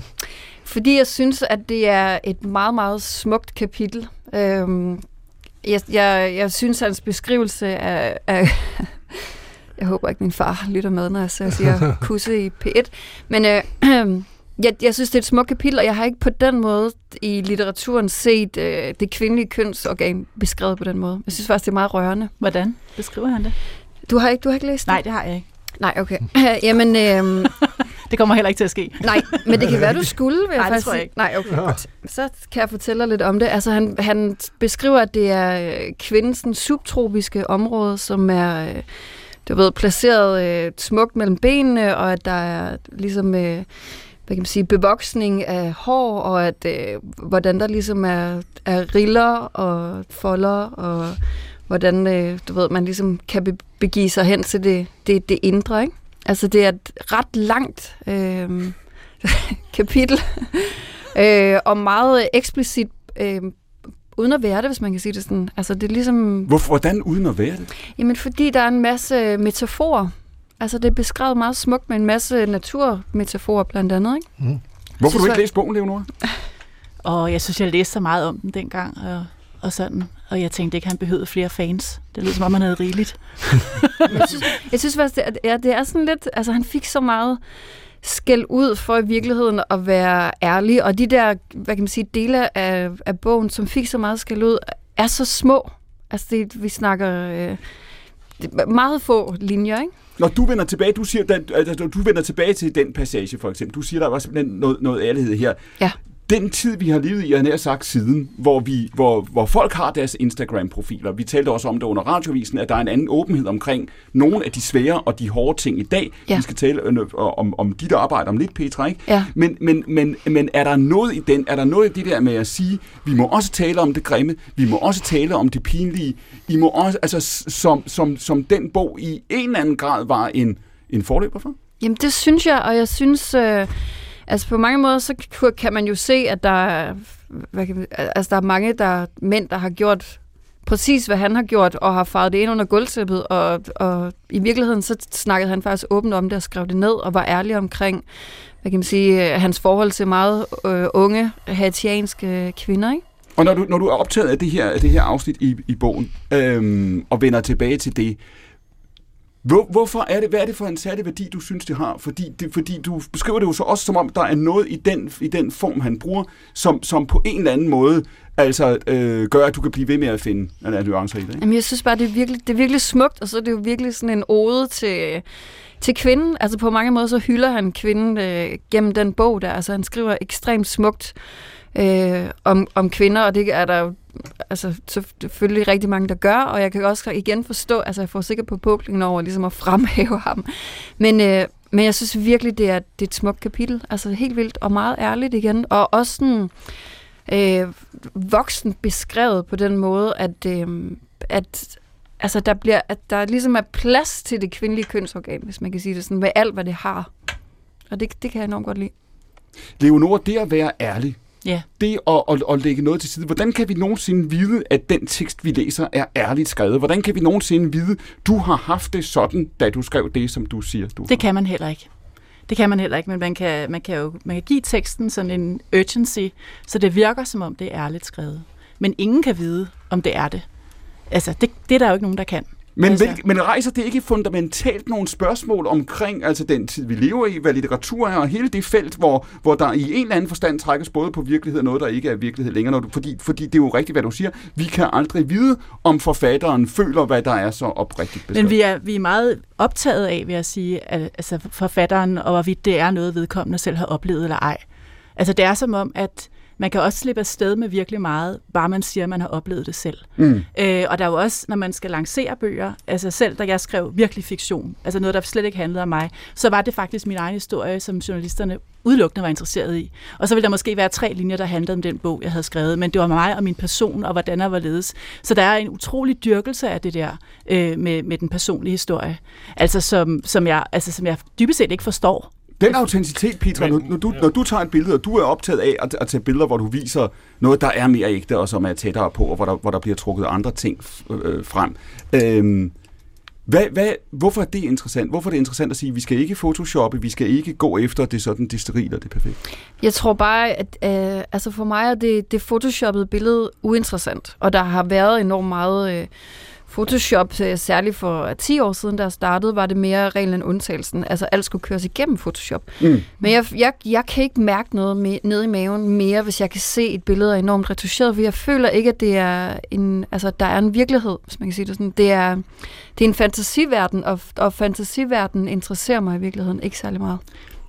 Og den, og den, når du siger, at der er en, en øh, altså, fordi lidt det samme spørgsmål, som jeg stillede til Leonora før, kan vi vide, at fotografen, kan vi vide, at fotografen er det? Kan jeg vide, at det er virkeligheden, jeg har fået nu? Det kan godt være, at jeg tænker, det må være virkeligheden, fordi hun står lidt skævt, og det er lidt overbelyst, og det er lidt, kan jeg være sikker på det? Nej, overhovedet ikke. Slet ikke. Og jeg vil også sige, at der er mange magasiner, der ligesom bryster sig af ikke at retuschere, men når man som fotograf, øh, hvad kan man sige, ved, hvordan ting ser ud, og hvad, hvor- hvordan øh, et billede, der er retuscheret, ser ud, kan man også godt se, at det er, altså, at det bliver, der, er- der er ligesom gjort noget ved det. Altså, så selvom at, øh, at man siger, at det er der ikke, så, så er der stadigvæk. Det Så leder også- du, efter, leder du efter den, altså leder du efter den ægte ægthed, eller den overbevisende ægthed? Det er ikke det samme. Jeg tror bare, jeg leder efter noget, der øh, man kan mærke i maven. Det er det, jeg leder efter. Det er enormt mærkeligt. Jeg er jo sådan selv blevet fotograferet gennem de sidste 20 år, og jeg har også bemærket det der med, at der godt nok bliver retuscheret mindre øh, gennem årene. Det var meget mærkeligt de første år, vil jeg sige. Der var det jo faktisk ikke mig, jeg så i bladene. Men de retuscherer stadigvæk. For eksempel, jeg har et stort ar i panden. Ja. Det forsvinder. Ja, synes du ikke, det er mærkeligt? Jo, og jeg synes, det er røvtræls. Jeg vil Ja. have mit ar. Så jeg har begyndt at Ja. sige, at jeg vil have mit ar. Men det er også, jeg føler også, det er det værste af det der med, når der er en fotograf, der på vegne af dig fjerner dine øh, render under øjnene, eller ja. Ja. dine rynker, eller Ja, hvad, hvad det nu siger man så om folk? Siger man så, Præcis. at mine ryn- rynker under øjnene er grimme? Eller hvad? Præcis. Det siger man jo faktisk. Præcis, det gør man nemlig. til at gøre noget ved. Jeg kunne forstå, hvis personen virkelig var sådan, vil du ikke nok fjerne mit ar, fordi det har, whatever, jeg hader det ar simpelthen så meget, jeg får Mm. i maven, når jeg ser det. Altså, så kan jeg forstå, at man vil overveje at gøre det, men når fotografen ligesom bare går en rogue og går bananas, ikke? Det er meget mærkeligt. Og når du, når du siger det, når du lavede Qualification for eksempel, den Ja. bog, du lavede for nogle år siden, Ja. øhm, da det projekt starter, og nu skal du forklare, hvor, hvor, hvor, hvordan det, altså, hvor langt det bliver, og hvor stort det bliver osv., hvad var tanken, da I gik i gang med den bog? Jamen, tanken var egentlig, at jeg gerne ville lave et portræt af Maja Malou Lyse, som er hende, hvad kan man sige, bogen handler om. Og det er en bog på, jeg ved ikke, 170 sider, udelukkende med billeder af hende i alle mulige øh, situationer, både øh, med tøj på og uden tøj på, og ja, altså meget eksplicite billeder blandt andet, ikke? Havde I besluttet jer for, hvor lang tid det skulle laves over? Jamen, det skulle, det skulle tage et år. Det var sådan meget, det sådan lidt dogmet-agtigt, at det skulle tage et år, og så Mhm. skulle det være det. Men i virkeligheden kom det til at tage tre år, fordi at, hvad kan man sige, det, det, det havde, var nødvendigt for projektet, at det skulle tage så lang tid. Men i starten, da jeg begyndte at ligesom fotografere hende, var jeg, var jeg meget sådan, at vi retucherer lige hister her, og øh, du ved, fjerner et strækmærke, eller whatever, man Ja. nu gjorde på det tidspunkt, hvilket var fuldstændig standard. Øhm, og hvad kan man sige, den der proces med at fotografere Maja, som aldrig nogensinde bad om at blive reduceret nogen steder, der gik det ligesom op for mig, hvor forkert det var. Og, og da vi var færdige med bogen, var jeg 100% overbevist om, at, at der selvfølgelig ikke skulle retuscheres noget som helst, og der er ikke retuscheret noget som helst i den bog. Altså det, det er fuldstændig en til en virkeligheden, hvis man kan sige det sådan. Mm. Øhm, og den, hele det projekt ændrede fuldstændig min holdning til Photoshop. Altså, jeg, jeg, vil, jeg, jeg kunne ikke det der mere, som jeg gjorde, da jeg startede. Øh, altså, det, var, det føltes fuldstændig Og det, man gjorde dengang, hvis vi lige får folk, der ikke ved det, det var, altså man gjorde det nærmest automatisk. Altså, det, Fuldstændig. det, var fuldstændig, det var ligesom at sige, når man, du ved, selvfølgelig gør vi lige sådan og Fuldstændig. sådan. Altså, det hed så virkelig, at man skulle gennemarbejde et billede i Photoshop. Ikke? Og når man i særligt modebilleder blev modellernes ben altid lige gjort lidt længere. Mm. Øh, blev altid skubbet, øh, hvis der var lidt muffintop, øh, billede, øh, du ved, lidt, lidt delle over buksekanten. Lidt muffin top. Lidt hvad er, muffintop. hvad er, Dejligt. hvad er Ja, en muffin top? Ved det- du, Rane Villerslev, hvad en Men, det, men jeg kan næsten regne det ud, ikke? Det er dellerne den der lille, ja, præcis. Jeg har, jeg har, jeg har, jeg har endda en. Ja. Ja, jeg lover ikke at retuschere den. Det, er, det, her, det her program er, det er dannelsesprojekt for dig, Rane lærer bliver klogere om. Belinda Carlisle og muffin tops. Det er ikke, det er ikke, det er ikke, det er ikke, det er ikke småting. Men Petra, der er noget i det her. Det er jo interessant, fordi du siger også, du leder efter et billede, der giver mig en oplevelse i maven. Altså, Ja. det er vigtigere for dig, at jeg ser et billede af Scarlet Pleasure og tænker, gud, det er sådan, de er, end at det er sådan, de er. Ikke? Jo, og det er sjovt, det er lige, hvorfor er det lige Scarlet Pleasure, du hiver frem? Er du vild med dem? Det kunne være alt muligt. Okay. Linda Det Carla. kunne også være Belinda Carla, ja. Jeg vil gerne fotografere hende, det er jeg ret sikker på, Ja. at det kunne være interessant. Det tror jeg.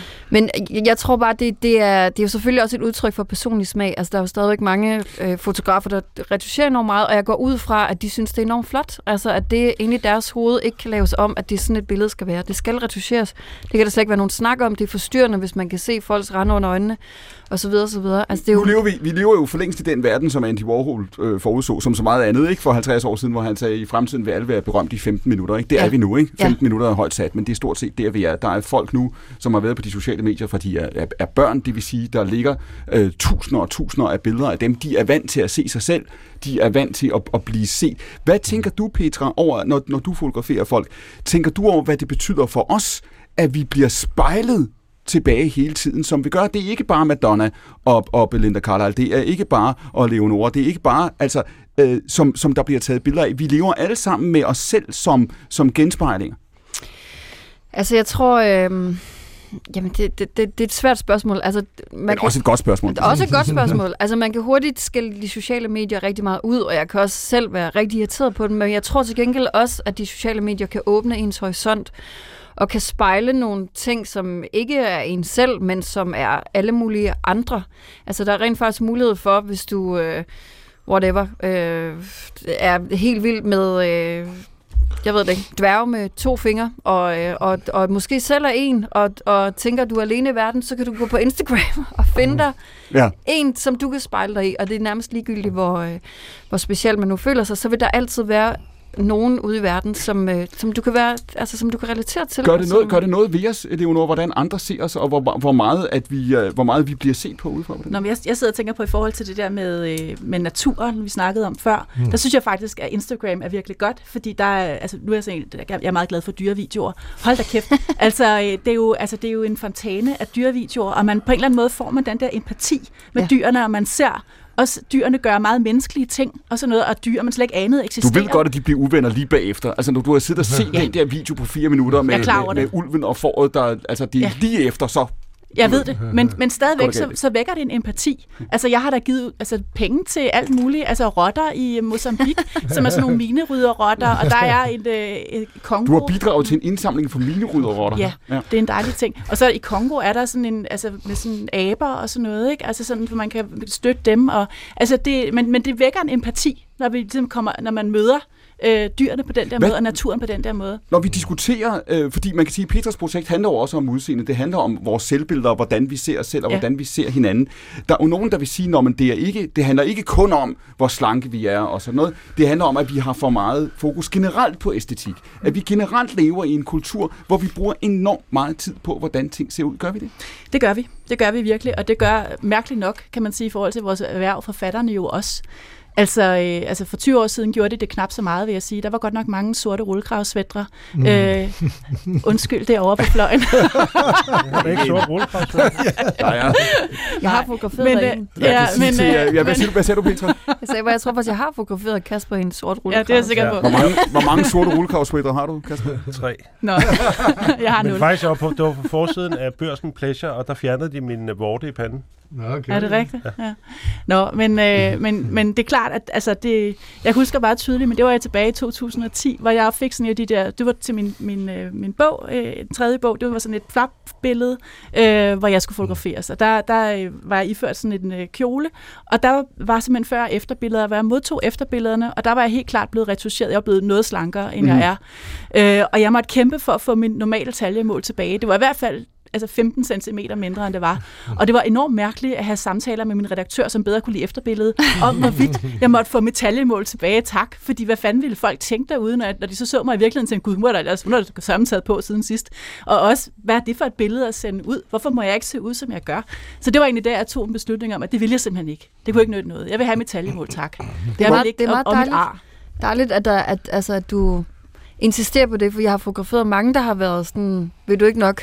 Ja. Vil du ikke nok lige gøre det og det, ikke? Ja, det, altså, det er sjældent, at man møder nogen, som er, som er fuldstændig tilpasse og glade for det billede, du tager. ja, Lever det vi- lever- forestiller jeg mig også. Lever vi, Kasper, er det rigtigt? Lever vi i en tid, hvor vi fokuserer meget på, hvordan vi selv ser ud, hvordan vores øh, køkkener ser ud, hvordan, hvordan det hele ser ud?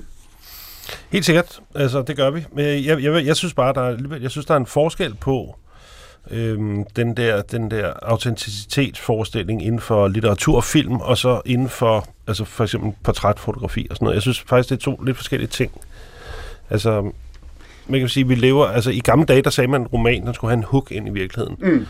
Og en hook ind i virkeligheden, det er et eller andet, der gør, at man kan hænge den op på, som et eller andet, der gør, at den, der skaber noget relevans for bogen. For eksempel en, en rigtig god hook, det er Rosens navn af Umberto Eco, som handler om, at tænk hvis øh, Aristoteles havde skrevet om komedien, og tænk hvis det havde været med i Thomas Aquinas' oversættelse til, da han blev kirkefader for den katolske kirke. Tænk, hvad det ikke havde betydet for hele vores tro og den katolske kirke i Europa og sådan noget. Øh, det er en sindssygt god hook ind i virkeligheden. I, I dag, så er der meget, og det er ikke fordi, jeg har noget imod den genre overhovedet, men der er meget autofiktion og exofiktion. Og, og det, der, det, der, det, de gør, det er, at de ikke bare skaber en hook ind i virkeligheden, de pumper næsten altså vitalitet ind i de litterære konstruktioner. Altså det er så stærkt at læse om nogen, som rigtig har haft sorg, som rigtig øh, er ked af det, som rigtig er morder, eller rigt, altså, og true crime og sådan noget. Altså det skaber en, en, en enorm vitalitet i de der øh, fortællinger der. Ja, og man kan gå ud og møde dem, man har læst om i virkeligheden Ja. bagefter. Det kan man jo ligesom Men ikke hvad betyder, hvad betyder det, Kasper? Men, men, men det er bare fordi, at, at jeg har som sagt intet mod den genre, men Nej. jamen, der er også en stor sandhed i den, de mere, den mere kan man sige, klassiske litteratur, fordi at, fordi at man bruger sig selv altid, og nogle gange, også når man skriver noget andet, så, så, så træder den sandhed, eller nogle, de, nogle af de forestillinger, man har, de, de, de træder frem i det, man skriver lidt bag om ryggen på en selv, mm. så, så man kan faktisk selv blive overrasket over, Øh, Du ved, jeg, jeg skrev på et tidspunkt, jeg skrev, jeg skrev nogle teaterstykker også, og så sad jeg så til premiere på det der teaterstykke der, og så lige pludselig, det handler om en bondemand, der, der øh, pinte sine dyr, og jo mere han pinte dem, jo bedre smagte kødet. altså, det- og det var en, en helt anden historie, altså, havde ikke noget med mig at gøre som sådan, mm. men, men der var bare så mange ting i det stykke, som handlede om mig, kunne jeg se. Mm. Og øh, det har slet ikke overhovedet skænket en tanke. og det opdager du først, da du sidder i teateret. Ja, fuldstændig. Og, øh, og derfor så... Så den der, det, det er svært med den der autenticitet, hvornår den... træder frem. Men det interessante er jo også, fordi en ting er at sige, at du siger, altså autofiktion, det er, at folk skriver mere eller mindre om deres egne oplevelser med udspring af dem, ofte tæt på dem osv. Du siger, at det har givet en vitalitet, altså det har... Og det har, sprøjter altså simpelthen en vitalitet ind i de litterære Men- konstruktioner. Og faktisk, hvis du ser på sådan nogle, nogle af de der true crime ting, der kører Ja. på tv, så er det næsten en pointe, at selve den, altså selve den, selve den kreative kunstneriske konstruktion skal være så lille som overhovedet muligt, fordi at jo flottere det bliver, jo mere tager du for den autenticitet, som du mm. påstår. Men det er jo spøjst, at samtidig med, at det kører, så ser vi, øh, så ser vi costume dramas, hvor vi er tilbage i 16-1700-tallet, mm. langt fra noget, vi kender. Vi ser science fiction, der foregår 100, 200, 300 år, år ude i fremtiden. Vi ser, vi ser Game of Thrones, vi ser altså fortællinger, som er altså ekstremt langt væk. Hvad tænker du om det, Petra? Det, er, det virker som om, at der er to virkelig modsatrettede tendenser her. Den ene er den totale... Du siger noget, Kasper? Nej, Nej. nej. Petra? Hvad tænker du om Ja. det, at, at, øh, at, øh, at det er som om, fordi når du taler før om, at, at du gerne vil tættere på virkeligheden, du vil lade være med at retuschere osv., øhm, man kunne også gå den anden vej, ikke? Man kunne sige, at vi skal derover, hvor det hele er kunstigt, hvor der er intet ægte er til. Men der har vi været. Der har vi været i mange, mange, mange år. Altså, jeg tror, øh, hvad kan man sige, øh, modebranchen og portrætbranchen, eller fotobranchen, hvis man kan sige det sådan, vi har været der, hvor, vi har, hvor det har lignet noget, der ikke var nogen steder. Altså Mm. mm. nærmest, øh, når, når jeg ser modebilleder for 10-15 år siden, så er det så overgjort, at man nærmest ikke, altså det nærmest ikke er virkeligt, ikke? Det argument, du spurgte, spurgte øh, Kasper før, Leonora, hvad, hvad hvis der er et interessant sted, som ikke er rigtigt, som ikke er virkelig Rane Villerslev, det er noget, som I, den kritik møder I, ikke? Det er Jo, et dilemma, jo, I står jo. i dagligt. Jo, det du må man laver, sige. Hvis du laver en forestilling i, øh, i morgen om, om, om vikingerne, og, og, og siger, at vi starter med det mest, dramatiske, så er der nogen, der vil sige, hvorfor, hvorfor gør I det? Ja, Kan, kan, vi, kan vi nogensinde hæve os over den, altså, den lyst til drama? men det interessante er jo, øh, altså, at den problematik, som her bliver beskrevet, er jo også en problematik, du har både på museerne, men du har det også øh, i videnskaben selv, altså fordi altså man kan jo sige, sådan traditionalister, hvis jeg må tillade mig at kalde dem, Ja. de vil jo sige, at øh, jamen, du må kun se det, vi har fundet, for eksempel, ikke fra fortiden. Ser det bøjet svær i en montre. Hvis du begynder at ligesom pynte på det, så er det uvidenskabeligt. Mm. Men faktum er jo, at hvis man tænker sig bare lidt om, så indser man jo meget hurtigt, at, øh, at fiktion er jo ikke en modsætning til videnskab. Det er faktisk en forudsætning for videnskab. Altså, og, og man kan jo illustrere det ved at tage sådan noget som, hvis du tager sådan et sprog som indoeuropæisk, ikke? Altså, så har du træet med alle sprogene, og hvordan de er relateret. Det, det ender så i noget, der hedder proto-indoeuropæisk. Det er der fandme aldrig nogensinde nogen, der har talt. Men det er jo en fiktion, du bliver nødt til at lave for at kunne lave træet. Ikke? Og det er jo den, altså man kan jo sige, der hvor vi fik mest ballade med det her, det var jo da vi hævde ham Lyngvild ind, ikke? Og, og, øh, og i virkeligheden er balladen jo mærkværdig, fordi det udstillingen går ud på at sige, det her, det er hvad vi ved, her er genstandene. Så er der Lyngvilds fantasier, og så er der nogle tekster, der tvinger, øh, kan man sige, den besøgende til at reflektere over spændingsfeltet mellem øh, øh, fakta og fiktion. Ikke? Altså Mm. for eksempel, havde vikingerne horn?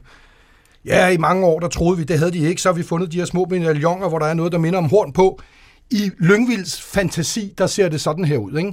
Og det er jo meget mere interessant. Det er jo i virkeligheden, efter min mening, både videnskabeligt, pædagogisk interessant og videnskabeligt interessant at gøre det på den måde, fordi du finder masser af udstillinger rundt omkring i det danske landskab, museumslandskab, hvor man har lavet alle mulige fiktioner, mm. men uden at konfrontere folk med, at det faktisk er øh, øh, nogle fiktioner. Ikke? Hvis, altså, det, du siger her, er jo virkelig stærkt kontroversielt, ikke? Jo, det er Det er piskontroversielt. jo det, og det er også derfor, du starter med at sige, ja. Ja. altså traditionalisten, dem der er uenige mm. med dig. Hvis, mm. hvis jeg skal prøve at komme dig til undsætning her, det du siger, ja. når du siger, fiktionen er videnskabens forudsætning. Ja, Hvis vi alene står med, med de der øh, øh, travler af et eller andet, vi Ja. har fundet dybt nede i mudderet, Ja. og siger, vi kan godt nok ikke sige meget, det har måske været det, Ja. ene, måske har det Ja. været noget andet, kan nok Ja. vide, hvad der foregår her. Ikke? Jo. Øh, altså tag, tag Jelling forsøget på Ja. at rekonstruere og vide, hvad har, med hvilket, hvilket formål har det her, Ja. det her tjent. Så siger du, hvis, hvis, vi, hvis vi dermed tænker, der har ikke været andet end det her, der har ikke været mere end det Nej. her, eller vi er tættere på sandheden ved at alene og, og, og videreformidle det her, så det, er- det er i virkeligheden et skævt billede. Det er jo, ja, det er det jo. Altså, og, og det interessante er jo, at hvis man tager og ser gennem de sidste 100 år, hvordan vikinger er blevet portrætteret, så hvert årti har et helt, andet, et helt særligt ud, et, deres eget udtryk. Ikke? Ja. Hvis du går tilbage til 70'erne, så er de alle sammen pagehår og, og går rundt i sådan nogle øh, øh, jordfarver. Ja. Øh, ikke? Øh, og så, Det er altså nu- sådan og nogle nu- ABBA, nu- ABBA-weekender. Ja, og nu er de alle sammen portrætteret, sjovt nok, i noget, der minder om altså øh, Vikings, ikke? Og faktum er jo, at vi faktisk ikke ved, hvordan de så ud. Vi ved utrolig lidt om, hvad de så ud. Vi har noget fra bejøttepetet, vi har lidt øh, dragter, vi har også prøvet, vi har lige rekonstrueret i meget dyre domme, øh, øh, en mande- og kvindedragt. De selv samme dragter er blevet rekonstrueret 20-30 år tidligere.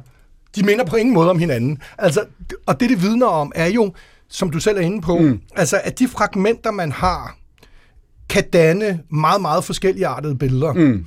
Og det skal publikum jo forstå. Altså, det skal de jo se, og de skal øh, forstå det. Altså, der, hvor jeg synes, det, at fiktionen bliver problematisk, det er, hvor du ikke gør opmærksom på, at der er en fiktion. Og der ligger i virkeligheden også i det, du siger, at den forestilling, som vi, altså de spørgsmål, man har stillet til den tyske genforening i 1930, mm. var en anden type spørgsmål, end dem, man stillede i 1940, var en anden type spørgsmål, end dem, man stillede i 1960. Altså, at for, fortællingen åbnes op igen. Det gør den jo. Men vi, skal Øh, være, vi skal være bedre til at forstå altså, de der konstruktioner der. Jeg har, jeg har også arbejdet på mange produktionsselskaber, hvor Altså, hvis man ved, hvordan dokumentarfilm er lavet, så er det, altså, der bliver jo i vist tilfælde skrevet manuskripter til dem. Altså, det, altså, og, og hvad du ikke kan manipulere med lyssætning og alt muligt. Ja. Altså, det er helt vildt. Og folk, de æder det. Altså, folk øh, generelt, vil jeg sige, ja. æder det.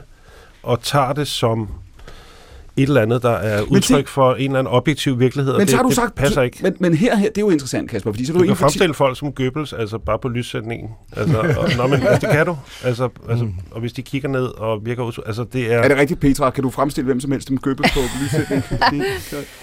Måske. Må, jeg- må jeg høre lige, Kasper, fordi du inden for 10 minutter har du sagt to ting. Fordi for 10 minutter siden sagde du, at autofiktion, altså det, at folk skriver i udgangspunkt med sig selv, det har på en vitaliseret, kan du sige, litteraturen, ikke? Og har givet den meget. Jeg siger, og nu, jeg nu siger siger bare, du, det skaber en, det skaber en vitalitet. Ja. Altså, det skaber en stærk kraft Men- i relevans. Og, og så er der, som der ofte er, både en forside og en bagside af den medaljon, fordi samtidig siger du, hvis folk vidste, hvordan dokumentarfilm er lavet, så ville de blive rystet over i nogle tilfælde, hvor, altså hvor meget, hvor meget energi, der er gået ind i det. Kunne en af grundene til, at vi i de her år, år og årtier har svært ved at tale med hinanden og, og vide, hvad der er sandt og falsk, hvad vi, hvad vi åbenlyst har, kunne en af grundene være, at vi er blevet som forbrugere, som læsere, som seere, så skeptiske over for alt, hvad der er en god historie, alt, hvad der er lækkert, alt, hvad der fungerer, at vi tænker, det, det, man vil mig noget. ja, altså jeg tror i hvert fald, at øh, sikkert, og, og i hvert fald så tror jeg også, at at autenticiteten er, en, er, er i mange tilfælde konstrueret.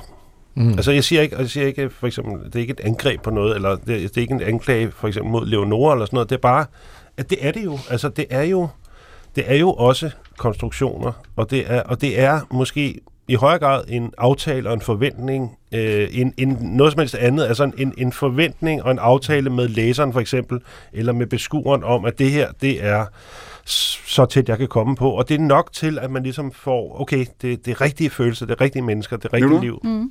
Men det er rigtigt. Jeg er helt enig med dig. Øh, jeg vil sige, at jeg vil under ingen omstændigheder have skrevet de to bøger, hvis ikke jeg havde haft et metalag i begge bøger. Og det har jeg. Jeg har et metalag, hvor jeg fortæller læseren, hvor jeg gør opmærksom på konstruktionen, hvor jeg fortæller, hvad jeg ikke skriver om, hvor jeg fortæller om de valg, jeg har gjort i forhold til nogle personer, der er anonymiseret for eksempel. Ikke? Hvorfor har jeg gjort det? Så jeg har, altså jeg gør det der. Øh, og det var, jeg tænkte meget over det, da jeg skulle skrive det, at det var faktisk nødvendigt for mig, øh, for at kunne skrive den her genre på en eller anden måde, at jeg havde det lag. Når du har været så glad for at møde folk, Ja, og det det har har du jeg. beskrevet for mig før, hvor, altså, hvad hvad det har betydet for dig at møde folk og møde læsere. Er det så også fordi, når du møder læserne, og de fortæller om, hvad de har oplevet, og de fortæller om, hvad de har set, ikke? vi har også fået en, en sms for lidt siden, ikke? hvor en, en, der skriver ind og siger, at altså, hun kan spejle dele af sin egen historie, mm. det som du siger. Ja. Den samtale, du har med de læsere, bliver det virkelig en del af værket? Bliver det en del af fortællingen? Ja, altså værket bliver jo helt klart større af, at, øh, at det kommer ud og lever på den her måde også, synes jeg. Jeg har ikke prøvet det før. Jeg har ikke rigtig haft, sådan, jeg har ikke haft særlig mange læsere, Nej. så der er jo nogen at møde. Men, men øh, i den nye, altså i del 2, der har jeg jo faktisk indskrevet også læserne i bogen. Og det, Så, så der, er det ligesom, der bliver Og- de en del af værket også, simpelthen helt fysisk. På, på Øh, hvilken måde har du gjort det? Jeg har et helt kapitel, der handler om at være på turné. Og, øh, og, øh, og, være til, de- altså at stå der på de der, pludselig at skulle modtage et bifald, det var heller ikke ligefrem noget, jeg havde prøvet før. Hvordan gør man egentlig det? Mm. Øh, øh, altså, fordi jeg, jeg havde- var tilbøjelig til bare at stå og pakke sammen og sige, ja tak, skal I have. Men jeg, det gik op for mig, at jeg skulle faktisk stå og tage imod, som om jeg var skuespiller, hvilket jeg virkelig ikke er. Øh, så jeg havde, det var en meget stærk læringskurve for mig, og meget stejl opadgående læringskurve der, for at lære, hvordan, man, hvordan gør man så, når man pludselig har et stort publikum. Øh, men er det rigtigt, nu siger, nu siger Kasper før det der med den hook, altså som, som, som noget kan have, og det der fænger den umiddelbare interesse, når du taler Rane før, og du siger, når man, altså, øh, her har vi et lyngvildt billede af, hvor vikingerne er. Gud, om det er interessant, har han nu ret eller tager fejl, og så har vi folks opmærksomhed. Hvis, hvis du ikke, Leonor, hvis du, det at du kan sige til folk, denne her bog handler om min mor, ja. det, er Det- vel, det er vel en meget stærk hook, ikke? Det er en meget stærk hook. Det er en meget stærk hook, og man skal, men og der er rigtig meget, der faktisk hviler på, på øh, forfatterens øh, samvittighed her. Altså, altså hvis, hvis forfatteren er samvittighedsløs og digter løst og skriver på alle mulige sindssyge måder om faktiske mennesker, det kan vedkommende jo gøre. Altså, så det handler også om, hvor meget samvittighed har man. Øh, hvordan, hvor meget prøver man egentlig på at skrive det så godt man kan inden for den her ramme. Øh, det, det er, jeg har tænkt meget over det der samvittighedsspørgsmål egentlig, og selvfølgelig også i forhold til den læser der empati. Altså hvor vildt det er, at vi i en tid, hvor folk er så splittet, der er alle de her ting, der kører, kan stå med nogle mennesker, som fortæller mig, at de kan genkende alt. Mm. Og, og det kan de, altså når jeg hører deres historier, så burde de ikke kunne kende alt. Altså vi taler om folk med lykkelige barndom, der er hjemmegående husmøder i Jylland, som fortæller mig, at de genkender min historie i en en. Det, kan- det kan de jo ikke. Men det kan de jo så, fordi det er følelserne, de, de, de, de spejler, og det er jo en eller anden form for radikal empati. Jeg synes, det er meget smukt. En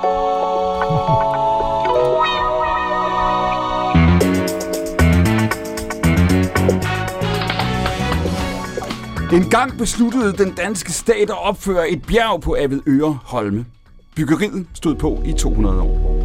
Og da bjerget stod færdigt, var det 3.500 meter højt. Det havde en omkreds på 55 km og et samlet overfladeareal på 590 kvadratkilometer, svarende til ca. 1800-118.000 fodboldbaner, eller hele Bornholm og lidt til. Den kolossale konstruktion overskred langt Avedøre Holmes begrænsede areal, hvorfor en del af farvandet omkring øen var blevet inddraget som byggegrund. Bjerget fik navnet Mount København. Temperaturen falder med cirka en halv grad for hver 100 meter, man bevæger sig op over havets overflade.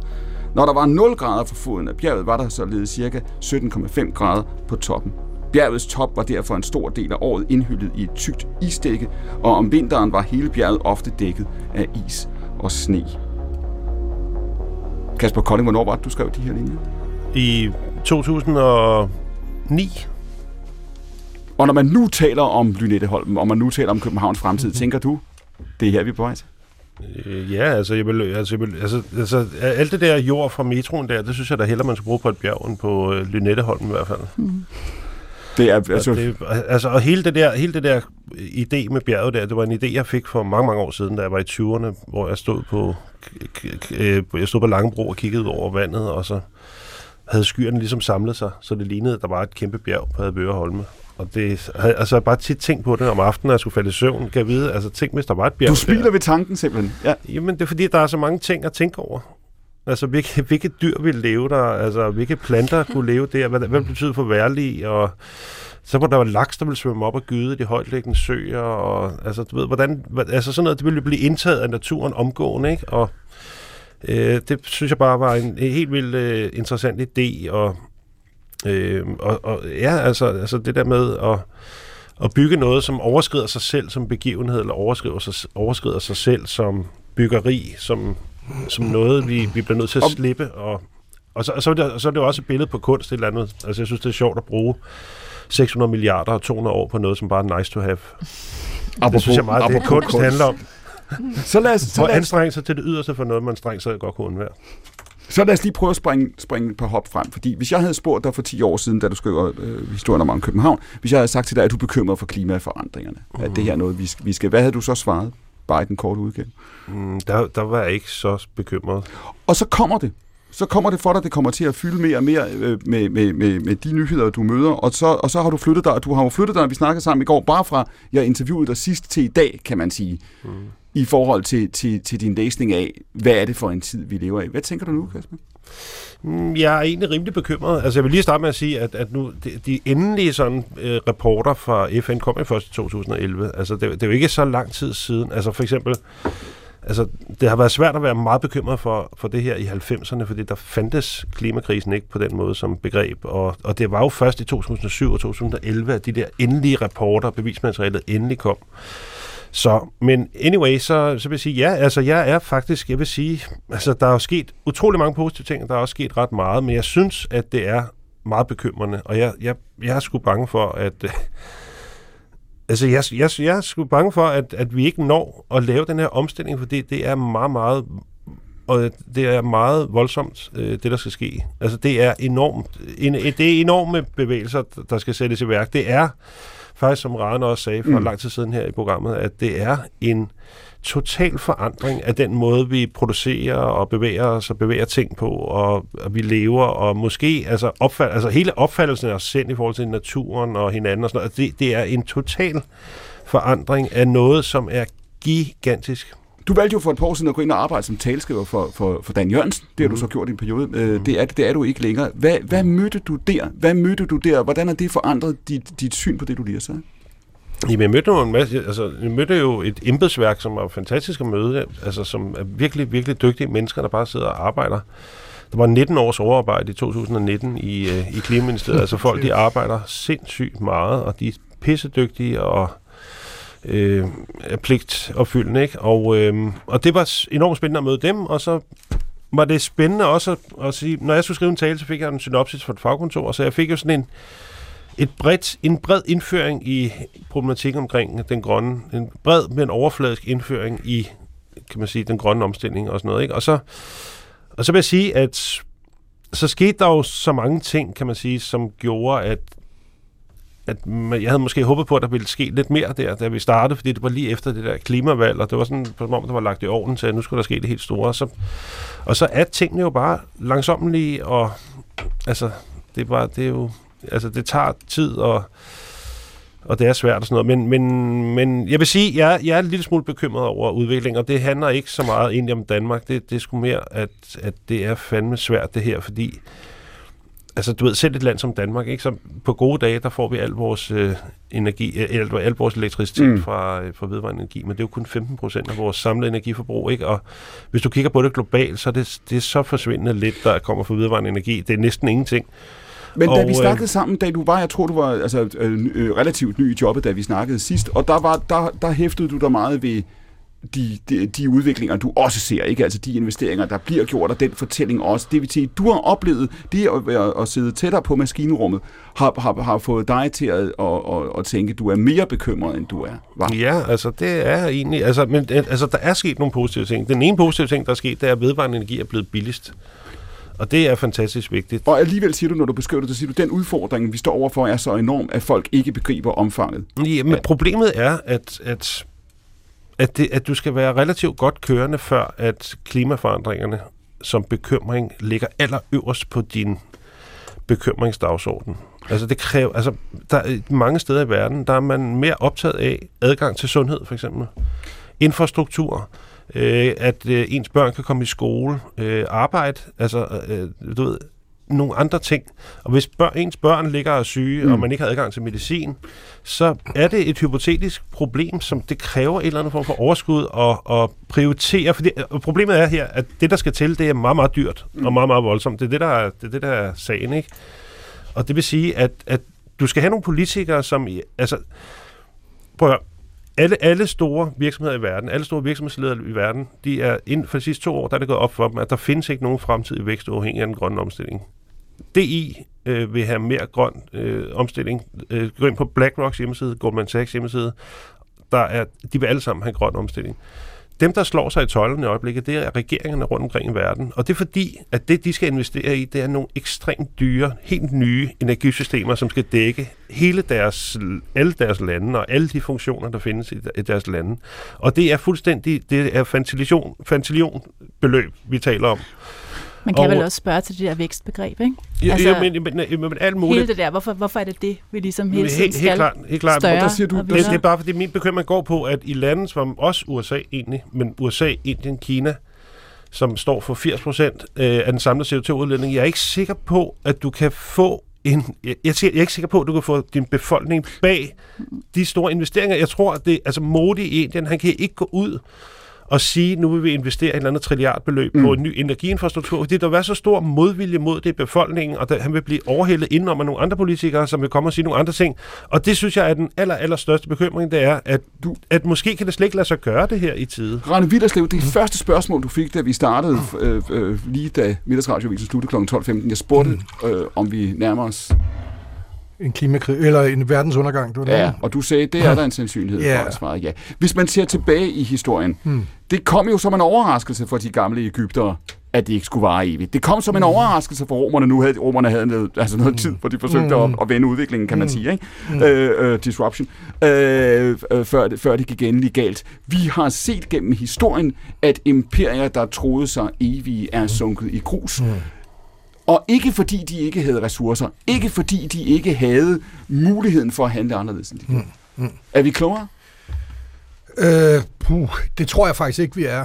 Øh, jeg, øh, der er heller ingen tvivl om, at vi kommer til at se det vestlige imperie, som vi kender det i dag, også falde fra hinanden. Øh, spørgsmålet er, øh, hvornår, ikke? Øh, men der tegner sig vel, altså der tegner sig jo nogle fronter. Øh, altså nu taler vi klima øh, som ligesom det helt grundlæggende problem, men der er jo alle mulige andre geopolitiske øh, problematikker. Altså den største øh, front ligger jo mellem Kina og, og USA, ikke? Øh, og så har du Rusland som den der bad boy i, i klubben der, øh, som jo egentlig ikke militært er særlig stærk længere. Godt nok har øh, atomvåben og sådan noget, ikke? Men, men det er sgu et godt spørgsmål. Altså man kan sige, jeg synes, jeg, jeg vil sige, altså hvis vi ligesom skal sige, altså klimaproblematikken er jo kæmpestor, ikke? Mm. Og alt det her. Men så er der jo denne her enorme splittelse øh, i Amerika, i USA, som jo også er resultatet af en diskrepans eller en, en bestemt øh, problematik mellem fakta og fiktion i virkeligheden. Mm. Altså, øh, som jo egentlig er det, vi, øh, vi også taler om, fordi det handler jo om, at at, altså jeg tror, det er kombinationen af, at du på den ene side har et internet, hvor algoritmerne ligesom sender øh, dine egne øh, tanker tilbage i hovedet på dig og bekræfter dig i dem, mm. men, men der er jo også den problematik, at det vi generelt kalder fake news, har jo en enorm udbredelse, altså, og Men- får det større og større. Ikke? Men altså, så vil jeg udfordre dig, fordi ja. det præcis, det er jo det her. Ja. Det her er jo programmet, hvor alting viser sig at hænge sammen, kan man sige. Fordi ja. Det var det, vi diskuterede. Ja. for 10 minutter siden. Fordi man kunne jo sige, at et af problemerne her, det er også, at vi er forlystelsessyge. Vi er utålmodige. Ja. Vi går efter øh, øh, det næste, der kan overraske os eller fascinere ja. os. Og vi bliver i virkeligheden mere optaget af, af, af det og den, den jagt på, på afveksling, eller hvad vi skal sige. Ja. Vi, vi frygter gentagelsen mere ja. End, end noget andet. Og så er det rigtig svært at, at, at bygge samfundet grundlæggende om. Det kan handle om klima, det kan handle om alt muligt andet også. Men jeg, Privilegier. ja, men jeg Hvad tror... du? Privilegier. Ja, også, pri- også privilegier. Øh, Men jeg tror, altså det er bare min take på det, altså at det, der aldrig må dø i et, i et reelt demokrati, det er jo samtalen. Mm. Altså, og jeg ved godt, det lyder rimelig frelst, ikke? Men, men det, der kendetegner samtalen, modsat debatten og, og andre øh, former for dialog, det er jo, at samtalen gør jo, at du er villig til i, et- i et møde med nogle andre mennesker at flytte dit perspektiv. Altså, og det er jo det, der, øh, undskyld, gør, mig, gør politiske debatprogrammer så ualmindeligt kedelige i min bog, det er jo, at man ved jo, at de aldrig flytter sig, når de går ind. De står jo bare og skriger hinanden ind i hovedet, men er ikke parat til at flytte sig. Og derfor er, altså, altså grundlæggende set er det jo også det, der har gjort Danmark til en succesfuld, et succesfuldt land i, øh, øh, altså i, ja, nu vil jeg ikke øh, sætte dato på, men i nyere tid, Mm øh, kan man sige, med andelsbevægelser Men det du- og, det hele. Det er jo, at det er jo samtalen, der har ligget til grund. Ja, Man- men, men det, som, det, som Kasper siger før, ja. Det er jo, Kasper siger i virkeligheden, hvis man er modig i ja. Indien, hvis man er en anden, og man sidder og kigger på, på 100 millioner af mennesker, ja. Der skal ud af fattigdom, ja. Det kræver de. De, de, Ja. de vil det nu. Ja. Altså, så, så kan man sige, så kan der være nok så meget øh, samtale eller dialog, Nej, det, det, diskutere det mener jeg, jeg, men, jeg mener faktisk, at når de politiske ledere så mødes, og det, øh, det har jeg aldrig prøvet at være med til desværre, det kan være, Kasper har, men altså, så vil man jo sætte sig ned og sige, i, du ved, i Indien har vi de her problemer, ikke? og hvordan skal vi gå omkring det? Og så vil man, altså, vil de vestlige ledere sige, ja, det kan vi godt se, nu må vi prøve altså igennem at finde en eller anden form for løsning, ikke? Men, men du, det. placerer, du placerer ansvaret, kan du sige, hos altså statslederne, der skal, der skal Nej, gå det gør jeg ikke kun, men, men, men man kan jo sige, at nej, altså jeg tror også, øh, altså hele det der, øh, hvad kan man sige, hverdagselement er enormt vigtigt, Aha. men, men statslederne har jo et, et hovedansvar. Hvad, unægteligt. hvad vil du sige, Kasper Kolding, når du siger før, at man, altså, det, det er svært for politikerne at agere, fordi de tager hensyn her? Hvad hvis svaret er at sige, det her det handler ikke om algoritmerne, det handler ikke om debatkulturen, det handler i virkeligheden ikke om, om alle de øh, fortællinger der. Det handler om, at vi ønsker at blive ved med at leve så rige og afvekslende og spændende liv, som vi har gjort, og det udleder rigtig meget CO2. Jo, men det tror jeg også er rigtigt. Altså, det, det tror jeg er et kæmpe aspekt af det. Og, og så tror jeg også, at det er svært. Altså, der er så mange dårlige ting ved klimakrisen, så er psykologisk karakter også. At det, og det er, at hvad fanden skal man gøre? Altså, skal man gå ud og dyrke hvidkål i sin have? Altså, altså du ved, alt, alt, hvad man kan forestille sig, man overhovedet kan udrette selv, er så ubetydeligt, og klimaforandringerne har en enorm lang inkubationstid, så, så ved, der sker først noget rigtig alvorligt om 100 interessant, år. Og, når du altså, og, det, det, og Kasper. det Ja. gør, at, at, det, at det er enormt svært at agere på. Det, der var min pointe før, det er, at det her problem, det er så alvorligt, så det så demokratiet kommer til at være en forhindring for, at vi kan nå det. Og derfor kan du få en situation, hvor du faktisk kan blive nødt til af videnskabelige grunde, af overlevelsesmæssige grunde, at foretrække en eller anden form for totalitarisme frem for et, øh, frem for et demokrati. Og det, det, det vil være en helt ny situation. Mm. Altså, du kan være nødt til at overhøre meget store grupper i, i, af befolkninger i verdens ønsker, for at gøre noget, som er helt Men- nødvendigt for alle fremtidige generationer. Og det vil ændre, altså totalt, altså det kommer til at ændre tingene totalt det her. Også geopolitisk. Der kommer krig, om, i hvert fald kold krig, men sandsynligvis også varm krig ud af det her, fordi det er en meget, meget alvorlig situation. Så du siger, der vil være mennesker, vi vil alle sammen i virkeligheden, siger du, stå om et øjeblik over for et valg, hvor vi siger, skal problemet her løses, så koster det demokratiet. Vi kan få en klimaløsning, eller vi kan have demokrati, vi kan ikke have begge. Du kan, altså, man kan i hvert fald forestille sig, at du kan komme i den situation. Ikke?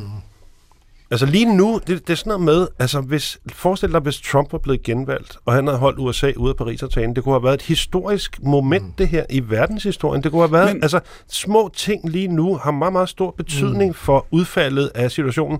Øh, flertal, om der er flertal i repræsentanternes hus og, og senatet og sådan noget, det har betydning for klodens fremtid. Og du kan sagtens forestille dig at komme i en situation, hvor du ikke, hvor du ikke har en befolkning bag de helt nødvendige tiltag, Men som vi- vi bliver nødt til at gøre. Jeg forstår godt hypotesen, men kan man ikke sige, hvis man har fulgt verdenshistorien de sidste 10 år, hvis man har set på, på de udviklinger, som er i land efter land, så taler sandsynligheden meget for det modsatte. Altså det kan godt være, at vi kommer til at se svækkede demokratier. Det kan godt være, at vi kommer til at se øh, en autokratisk drejning i, i de år, vi er på vej ind i. Men det bliver sørme ikke for klimaets skyld. Det, det bliver øh, øh, af alle mulige andre hensyn. Jo, men, men, men det er meget alvorligt her med klimaet for alle. Mm. Også for rige mennesker. Og det, altså, altså, det, det er bare... Altså, hvis, forestil, dig, altså, forestil dig, at Modi siger, nu vil vi gerne... Altså, lad os sige, den grønne omstilling i Danmark. Hvis Mm. man forestiller sig, at vi laver den grønne omstilling i Danmark, så vil staten miste 60 milliarder om året i, i sorte afgifter. Mm. Mm. Så skal de investere 30 milliarder i ny teknologi, 30 milliarder i energi, energiinfrastruktur. Vi taler om 100 milliarder om året, eller sådan noget, i en årrække. Forestil dig de her udgifter i Indien og USA og mange andre steder. Det er ikke- altså gigantiske beløb, vi taler om. Men, men, men, De, de vil blive ikke- ind, ja. ind, ind, altså folk, der foreslår den slags, er, må være bange for, tror jeg, at de bliver overhældet af nogle populister. Ja, Nå, men jeg tænker faktisk også, at det, der i virkeligheden er på spil, selvom der ikke er nogen, der tør sige det, det er jo et helt andet menneskesyn. Fordi hvis, forestiller man sig så det værst tænkelige scenarie, ikke? Øh, øh, ophedning, Sahara, mennesker kommer i, i store mængder op mod Europa, bygger man bygger muren, øh, ikke? og lige pludselig så bliver man nødt til at at sige, at øh, menneskerettigheder, menneskeopfattelse bliver nødt til at være noget andet. Altså det er jo også det, der øh, kan, altså i yderste konsekvens kan være på spil i det her, ikke? hvis man ikke forventer udviklingen i, i tide. Når du beskriver, Kasper, bare her øh, øh, kort til sidst, når du beskriver din egen, altså hvordan det her har, altså i virkeligheden er blevet alvorligt, ikke? Altså det er rykket på, op på dagsordenen for dig selv over de sidste øh, øh, øh, 10 år, din egen Det er, læsning jo, af det er jo i takt med, at rapporterne er kommet fra FN. Det er jo ikke noget, altså det er jo Det- ikke et eller andet psykologisk i mig. Det er jo, Nej, det er men jo, det er også, jo, men det handler både, kan du sige, om problemet, der er derude uden for døren, men det handler også om din tiltro til institutionerne. Ikke? Det handler også om din tiltro til at sige, altså, øh, øh, er du optimist, når det gælder samfundets evne, politikernes handlekraft, teknologiens udvikling, markedet? Det handler også om det, ikke? Der er to sider. jo, jo, jo, det er rigtigt. Hvad, hvor sætter det dig selv? Hvor sætter det dig i lyset af de bøger, du skriver, i lyset af, hvad du lige har sagt de sidste 10 minutter? Hvor sætter det dig? Føler, føler du i dit liv en, en forpligtelse her? Jeg synes, det er svært. Altså, ja, det gør jeg egentlig, og jeg vil gerne gøre noget, og jeg, jeg overvejer også min situation i øjeblikket, altså du ved, hvordan jeg kan, måske kan spille en anden rolle. Men jeg synes, det er svært, fordi hvad fanden skal man gøre? Altså, hvis jeg skriver en eller anden lille, en smal roman, relativt smal roman om et eller andet med klimakrisen, eller deltager i en eller anden aktion, øh, Altså jeg tænker nogle gange, nogle af de her ting, som foregår inden for den kunstneriske verden af politisk karakter, det er, jeg synes nogle gange, det har en karakter af, at man prædiker for de allerede frelste. Jeg kan ikke se, hvem man, altså, Jeg kan ikke se, at man over, overbeviser det- svinebønderne i Sønderland, Men det eller, også- nogen som helst, det er jo så ved, også- som ikke i forvejen allerede er overbevist med de der ting, man Men det er jo laver. så også her, hvor du har, du, du, er- du har, du sidder midt i, Kasper, en tredobbelt bekymring. Der er bekymring over klimakrisen. Mm. Der er bekymring over, hvorvidt vi kan håndtere den som samfund og marked, whatever. Og så er der også i virkeligheden en bekymring for, for, for kunstnerens rolle i det. Ja, i hvert fald så synes jeg, altså, ja, altså man bør tænke over selvfølgelig, hvis- man laver aktioner og sådan noget, hvem, hvem, man, hvem, hvem retter man sig mod? Altså hvem er det, man prøver at kommunikere med? Og da jeg startede i, i ministeriet, så tænkte jeg, okay, altså det, det, det der skal til nu, det er, der skal, man nødt til at lave en eller anden form for positivt narrativ om den grønne omstilling, fordi, altså simpelthen for at få folk til at komme med ind i det, ikke? Men, øh, og det tror jeg sådan set måske stadig, man, man godt kan, ikke? Der, altså, der er både skrækscenarier, og så er der ligesom en eller anden form for positiv forskning. Men det var, det var sværere at lave den positive fortælling, du havde forventet. Ja, det ved jeg ikke. Jeg, altså, jeg tror, vi når 70%-målet i Danmark. Problemet er bare, at, at vi bør i virkeligheden gøre meget mere. Altså, i, i, i vores del af verden, i Europa og især i Nordeuropa, vi, vi burde gøre meget mere, fordi at der er ikke så mange steder, hvor de har de muligheder, vi har.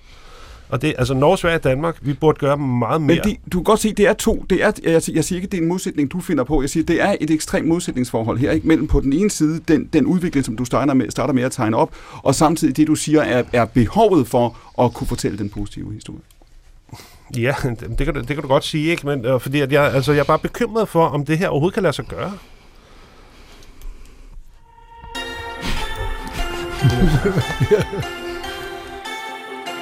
Jeg er i Jylland, brænder Cali weed.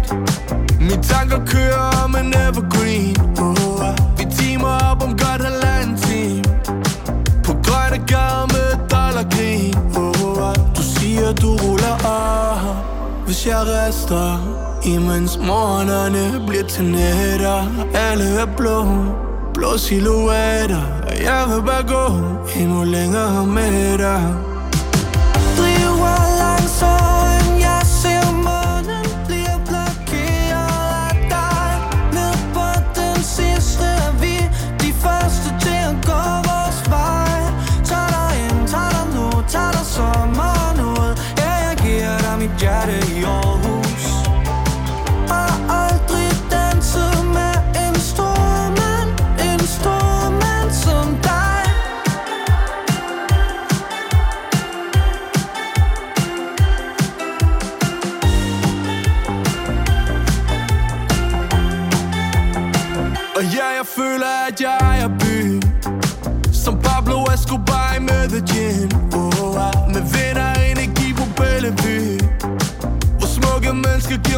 déjà vu oh, ah. Du siger, du ruller af Hvis jeg rester Imens morgenerne bliver til nætter. Alle er blå Blå silhuetter. Jeg vil bare gå Endnu længere med dig.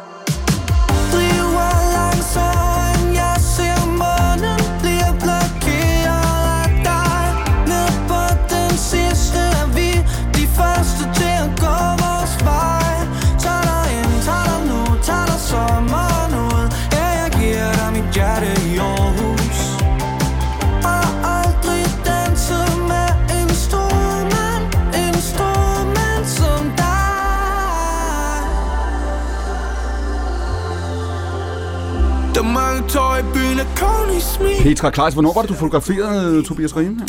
Det gjorde jeg øh, en, en dejlig varm sommer for, øh, hvad må det være, halvandet år siden. Det var, det var en smuk dag på alle måder. Vidste du, hvad nu skulle jeg sige, vidste du, hvor stor han ville blive, apropos stor mand? Hvad- Vidste du det? Hvis du står og ser ham? Ja, der, jeg, jeg vil sige, man har faktisk nogle gange en fornemmelse af, hvem der bliver kæmpestore, og hvem der måske ikke gør. Og jeg havde en fornemmelse med ham, fordi han var ikke som nogen, jeg nogensinde havde øh, mødt før. Og, øh, ja, Hvordan? Han, jamen, han... Øh, han var sådan øh, filosofisk øh, og, og, øh, hvad kan man sige, og blød samtidig med, at han var to meter høj og ligner sådan en græsk øh, statue, altså en ekstremt smuk mand, ikke? som kan få øh, de fleste, både mænd og kvinder, til lige at, at dreje hovedet. Men så havde han ligesom sådan en, hvad kan man sige, sådan en, en, en side, der gik lidt kontra på alt det der potens, som var, øh, som var lyserød og fin og filosofisk og blød og så videre, ikke? Du sælger ham meget godt, Jamen, jeg sige. jeg, ja, jeg er stor fan af Og Tobias. der, så der tænkte du, han, han bliver til noget. Det tænkte jeg, ja. Du sagde, du sagde, Leonora, mens vi øh, havde musikken på før, så du i gang imellem er der nogen, der skal rejse sig fra en stol, selvom de ikke vidste, de sad på den. Ja. du med det?